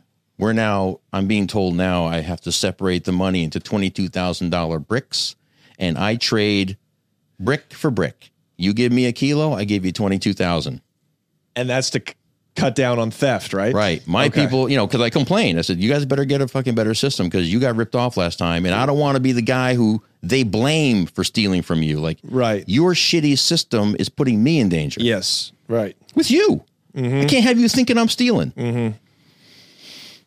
So that deal works out well, but I'm still waiting two weeks every time to get 50. I'm, it, that, that doesn't change. You're Yeah. never getting 50 kilos in one shot. You're never going to get to 10. You never, I never got 10, Mm-hmm. five to seven at a clip. And do you think that's was just a way uh, that the Security. cartels secure themselves? Yeah, Right. They'll never put a load. You know, I've heard other people talk about, you know, receiving thousands of loads and trailer. Man, I don't know anybody who puts a thousand pounds in a. I mean, I guess it happens, I think if he- it's their own people, but it's got to like- be like like mega cartel if, with if you're hundreds. if you're the son of a boss from Mexico and you're in Cali, they could probably trust you, but you are just a white guy Hmm. working for an organization that they can't get to. There's no way to really secure themselves, but Yeah. by taking this over precaution. well, you know, if I'm if I'm fed, they're only going to get the first guy that delivers the seven kilos, right, exactly, Right. The other Yeah, forty three are going to stay at home and Yeah. and hey, we lost seven. Yeah. move on. exactly. Uh. So these trips are going. Uh, this is happening probably monthly. yeah, and weed is still coming in and it's still coming in and and uh, it, it's those accounts are getting bigger my cali stuff's getting bigger i'm still dealing with athena okay. So Athena's your main weed connect now. for cali She's the one that's getting. well the- they're my connects i've just taken her in with me because i want her there with me So how many pounds of weed are you moving at this time? Like how big are me those hauls? personally not not weed i'm moving for other people Yeah. Well, both actually. well me personally probably 100 to 200 a month Okay. And then Uh-huh. Yeah, I o- mean- other people's weed? Dude, we're talking tons i mean over the course of a All couple- west all west coast? Well, between Canada weed coming Yeah. down, uh, begin getting paid in Canada. Sometimes I get Yeah. paid seventy five pounds would be my pay for a job. Yeah. You know, I get like a hundred grand cash, and I say, "Give me some weed too," and they'd figure it out. Hey, how about seventy five pounds and and a hundred grand for that? And how would you run the business? Like how if you had if a customer in Connecticut wanted 20 pounds of weed and you were stuck in Cali for 2 yeah, weeks. I had I made phone calls. yeah, you had people helping you. Yeah. So um, when I wasn't around, I had receivers who were taking these cars from Yeah. Applebee's and bringing them to my Right. safe house. And Did you ever uh, get ripped off in the course of doing this? I never got robbed. I got burnt by the Crips out here one time uh, for 15 pounds of, uh, I'm sorry, for 20 pounds of OG Kush. The first meeting, they showed up with five pounds of beautiful OG Kush. Second meeting, they had me meet them at a church and they threw the product in my trunk and said, We better get out of here. It's hot. So I never saw the product till I got all the way back home to Tahunga, which Yeah. is about an hour and a half away. Yeah. I opened the bag and they gave me fucking bunk, fucking garbage Ah, Shit. weed. So I paid twenty five hundred bucks for fifteen pounds of shit, and I got five pounds of. But I still made money. I don't. ca- I still made money. I still made money. I mean, lifetime. That's uh, that's the price you pay for doing business. That's it. I only Yeah. ripped off fifteen pounds. Never got uh, robbed at gunpoint. Never got nothing robbed. like I that. never, never. Well, the level you're dealing at is so high that there's just too much money. Everybody has to work together. There's no real Yeah. incentive to rip a guy off. And and can I just explain a little money story? Um, remember way back we talked about Nikki was getting weed from a woman whose husband was connected, which turned out to be old man. yeah. she would get a percentage from Nikki for everything he would do with her ex husband. You understand? Oh. Hey, Nikki, I'm going to give you my ex husband. Yeah. But everything you do with him, he's going to pay me and you're going to pay me. Yeah. Just because, just for the introduction. So when I kind of, when, look, Nikki disappeared and ran off to Greece because something happened with two kilos of heroin. He was supposed to hold it. Something happened. Hmm. I, I'm not being coy. I don't know. Literally, I just heard something happened. So either he lost it, sold it, stole it. I don't know. He's gone. But now this woman who I've never even met, she thinks I owe her money Hmm. because I'm in on Nikki's dime. yeah. Well, I've, Marcus and I quickly say, "Fuck her." right. Of course. You and I just won't tell her what we do. Yeah. you know. But that's but but my the reason I told you that is that's how it works, man. Like in in that game, if they turn you on to something, they expect you to pay them in perpetuity. Yeah. like a And- royalty payment just And for an I- introduction. That's I- crazy. I push back on that. yeah, no, that's crazy. I pushed back on it and I didn't do it. yeah, So I'm in I'm in the I'm in the crazy days. I make a mistake one day in my haste and my networking and, and I Mm. was just looking for another good outdoor guy here in Connecticut. Mm-hmm. And my original buddy who had turned me on to the first Mexican who dropped me off here today, Mm-hmm. he has a white guy friend who has some high end. And What uh, year is this? 2010, 2011. yeah, this is 2010. Yep. Okay. Yep. Um, I decided to send him 8,200 bucks in the mail. And I've smuggled lots of money, and there's a way to smuggle it. And it's so simple you fold your money in half. Yeah. Never put money in a box flat. Flat meaning not folded, because money looks like money. It, no matter how you look at money through whatever X-ray you look at through, it Mm. always looks like money, right? Mm-hmm. I would fold it in half and put it between post-it Mm. bo- uh, packages. I smuggled hundreds of thousands on airplanes that way in the early days for the trucking. Look, I trucked most of my money out west. Sometimes I flew it when I was only flying 50, 60 grand in the early days. Right. Pre 9 11. Yes. And I would take, no, nope, post. Oh, No, interesting. Post. Because I didn't start going to California until after that. But what I would do is I'd fly with another person. So I'd give him like 20 or 30 grand. You could put 10 grand in your wallet in hundreds. Right. And then you can put 10 grand in your pocket. Wallet goes through the machine, pocket, you go through the walkthrough. Uh-huh. Yeah. Okay, you're allowed to have 10 grand on your person. Right. Whatever's in that wallet is not related to your person. Uh-huh. But if you get caught with all the money and it's over 10 grand, they can take it. Right. So we used to book, I used to um, buy cars on eBay, but I wouldn't really buy them. I would call somebody, you know, Brad Garrett from uh, Everybody Mm-hmm. Loves Raymond. He was selling a Camaro one time on eBay, and I set up a deal to come buy it because he was selling it for like $60,000. So you know what I'm thinking, right? Mm-hmm. I can now bring 60,000 bucks on a plane. I've already called his assistant. I've set up an appointment. I've left my name. You've got I'm your going to be declaration. there on this day. Right. I've got my cash. So you may take my cash, but I'll get it back tomorrow. Mm-hmm. But I never got stopped. So I never had to use that scam. I never had to use it. Never got stopped on a plane. Interesting. Okay. So what happened? How did it, how did it, you know, all parties must end eventually? So the How did 8,200 yours- bucks that yeah. I sent to California got taken in Long Beach sort facility. You sent it Never. through FedEx? No, USPS. Okay. It goes to Long Beach sort. Okay. It got picked up. I got sloppy. I sent it between two fucking t-shirts. You know, just put money in it. Went through the radar. Boom, taken. Now it's only eighty two hundred bucks. That's not a crime. No. Over ten's a crime. Right. But they told me that it looked like drug money because it was in only twenties. They wrote me a letter and told me that. So they said we're not giving it back, even though I wrote a letter saying he's selling a car. I'm buying it. I sent him cash. Okay, so I'm stupid. I mailed money into cash. I'm stupid. That's all I am. I'm just stupid. Mm-hmm. Never got it back. That was the first thing that landed on the DEA desk. Yeah. That was it. Why the fuck would you write a letter to the government? It's 8200 bucks. You're a millionaire. Why many did I, times why over. did I fight the eighty two hundred Yeah. bucks? Yeah. I mean, I didn't want heat. I thought I could make it go away. Oh, so you were kind of like in plain sight saying, hey, I Hey, got nothing to hide here. You took my money. Right. I'm letting you know. Hey, yeah, this is me. I, I did. I'm not super bright. I sent cash. I wanted this guy to know I was serious. I didn't want him to sell it out from under me, so I just mailed him money overnight. right. I was going to blow the guy away, and he was going to show up tomorrow, and there'd be eighty two hundred bucks in his mailbox.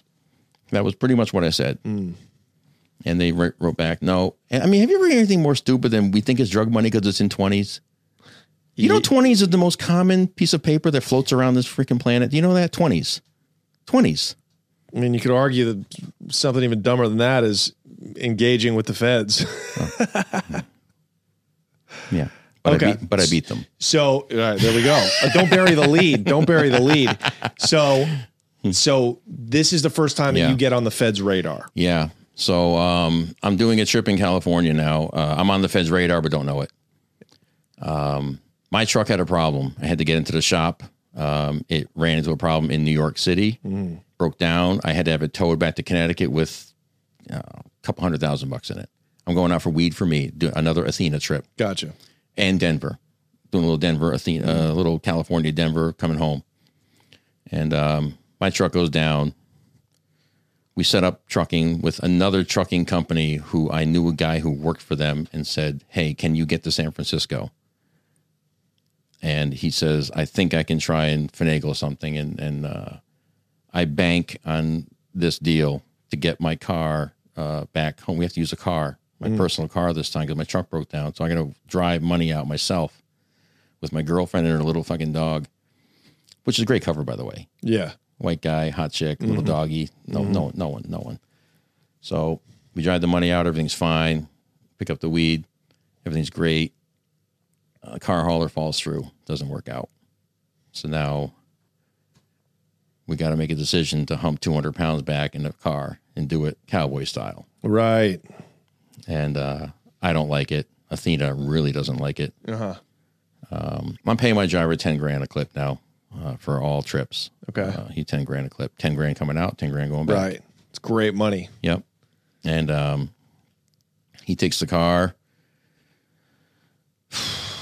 gets all the way back to Vermilion, Ohio. Two. So he's got 200 pounds in one 200, car. 200 pounds in uh, two hockey bags. We fit 100 pounds in each hockey bag, and he's got him in the back of a Chevy Equinox. Okay. With the slide over cover that kind of pulls over to kind Yeah. of hide your little. Yeah. So, you know, you can't see it. yeah. Yeah. But it's there. Yeah. And the seats are down, by the way, Okay. because top doc, hockey bags are Right. six foot four almost. Right. So he breaks the rule driving at night That's right. through Illinois and through Ohio. I know these states. These are zero tolerance states. With Connecticut plates. Yes. When they want to steal money, they hit the westbound lanes. When they want to steal weed, they hit the eastbound lanes. That's how it works. He gets popped. We had a little bit of cash left over mixed with the weed on this trip because the Denver people didn't come through with as much as they were supposed to. I have grows going on in Denver at this point now. I finance grows.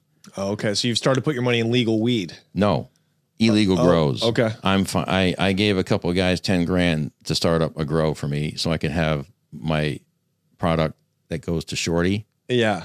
Denver to Texas is a better logistical trip. Right. Of course. So it's close. Denver, we would never come in here. yeah.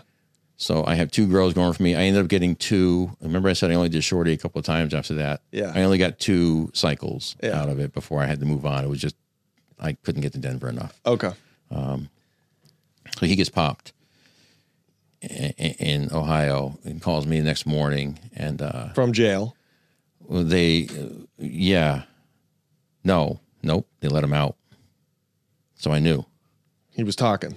And uh, they put the photos from the bust of, you know, they take the picture of the weed and the money. It was only 75,000 in cash, but there should have been no money and there should have been 20 something more pounds. Um, so he talked. Yeah. Of He course. talked about everything that he had ever done and who I was connected with Athena, Nikki, Canadians, the people. I, I had a money guy in Connecticut too. I had, just, you know, I didn't need him at the end, but in the early days, it was good to have a guy that would pitch in 20, 30 grand when you're trying to pick up 40, 50 pounds. yeah. He talked about the money guy. You know, he and the DEA already had my eighty two hundred buck file Right, on their desk. right. So now it's whoa, we just popped a guy with two hundred pounds and seventy five thousand dollars, Yeah. and it's in my car. Oh, the car's registered to My you? car. That Chevy Equinox is registered? That's mine. Yeah, They- Slipping. It happens. I had. I mean, truck went down, man. It, Yeah. was not, I, it, it was not fixable. So I So- had to and make this the is your trip. most trusted driver? Been with me from the beginning. Wow. Now, I got to preface this by saying, yes, we had those conversations. I drove across country with this man about six times. So you don't think we talked a little bit? Of course. And as you can tell, I can talk a little bit. So, So what happens after that? so now he's working for the feds and he's playing me for where I am. I've, I'm now no longer talking to him about business. I, I know he's been busted. I'm not talking to him about business, but But you act like you don't know that he's been busted. I know he's been busted, and um, you know, when someone who works for you gets busted in in this way, you can't abandon them because then they rat you out. Yeah. But if they don't stick to the plan, you get ratted out. So, So you I kind of had- have to abandon them. I had to stay. Well, but in my thought process was, I don't know what he said. You know, he got caught with 200 pounds and 75,000. That's what you talk about. Yep. First time I did it. Stupid me. I can't believe I did this. yeah. Have you ever done it before? Nope. But no, it wasn't that. Look, you know, you also can't, when a guy's in that position, if he don't got the heart or the spine, Mm-hmm. you know, you're not really tested till you're in that chair Yeah. in that room Yeah. and you know he caved and So why not just switch everything up? Why not get rid of all your phones? Why stay in communication with um him? i i mean i was always switching things up but i i kept in communication with him because i didn't at the time i thought it was smarter to just look i wasn't giving him any info Mm. but they were pinging my phone so they're, they- they were pinging my phone and, Okay, and, so- and i didn't want to believe that he was going on trips and every time he came to my house for a couple bucks or i gave him a nissan uh, uh, pathfinder one time and and you Hold know, on, hold on. I don't get it. Why are you in communication with this guy? So he's allegedly he's telling you that he's out on bail. Yeah, He's telling you that he's telling fighting me he his didn't case? talk, and the reason that they let him out was because they bought his story that it wasn't his, Uh-huh. and he's out. And I'm setting him up with lawyer meetings. I'm like, okay, Yeah. cool. Here's our next step. We already have the lawyer set up, remember? And we had the lawyer, and Mm-hmm. I'm trying to get him to, hey, you got to contact him, but he's stalling. Mm-hmm. And I mean, this is only taking place for about two weeks. Yeah. Yeah. So this isn't like I was talking to him Yeah. for months. I Yeah. mean, but he had said enough, and um, they they they pinged me on which would become my my my last trip of uh, 54 kilos. Um, they they uh, pinged me out there in California. They pinged me coming all the way across the country. Now I wasn't driving; I had a driver and pinging um, means they got uh pinging my phone to see where I was. Hey, Right. his phone pinged in Vegas. His phone Right. pinged in L.A. His phone Right. pinged in Iowa. so does that mean they have a wire up on you or they're just tracking No, they were you? just tracking me to see where I was going. And do they even need a warrant for that? Apparently not. I Wow. mean, it's on good, um, you know, uh, intel. Yeah, so they could just ping you without a warrant. but No, they're you not- know what? They probably did get a warrant, Right, They but they're probably not did. tapping your phone yet. No, Okay. okay, no, they never tap my phone voice. Okay. Just location.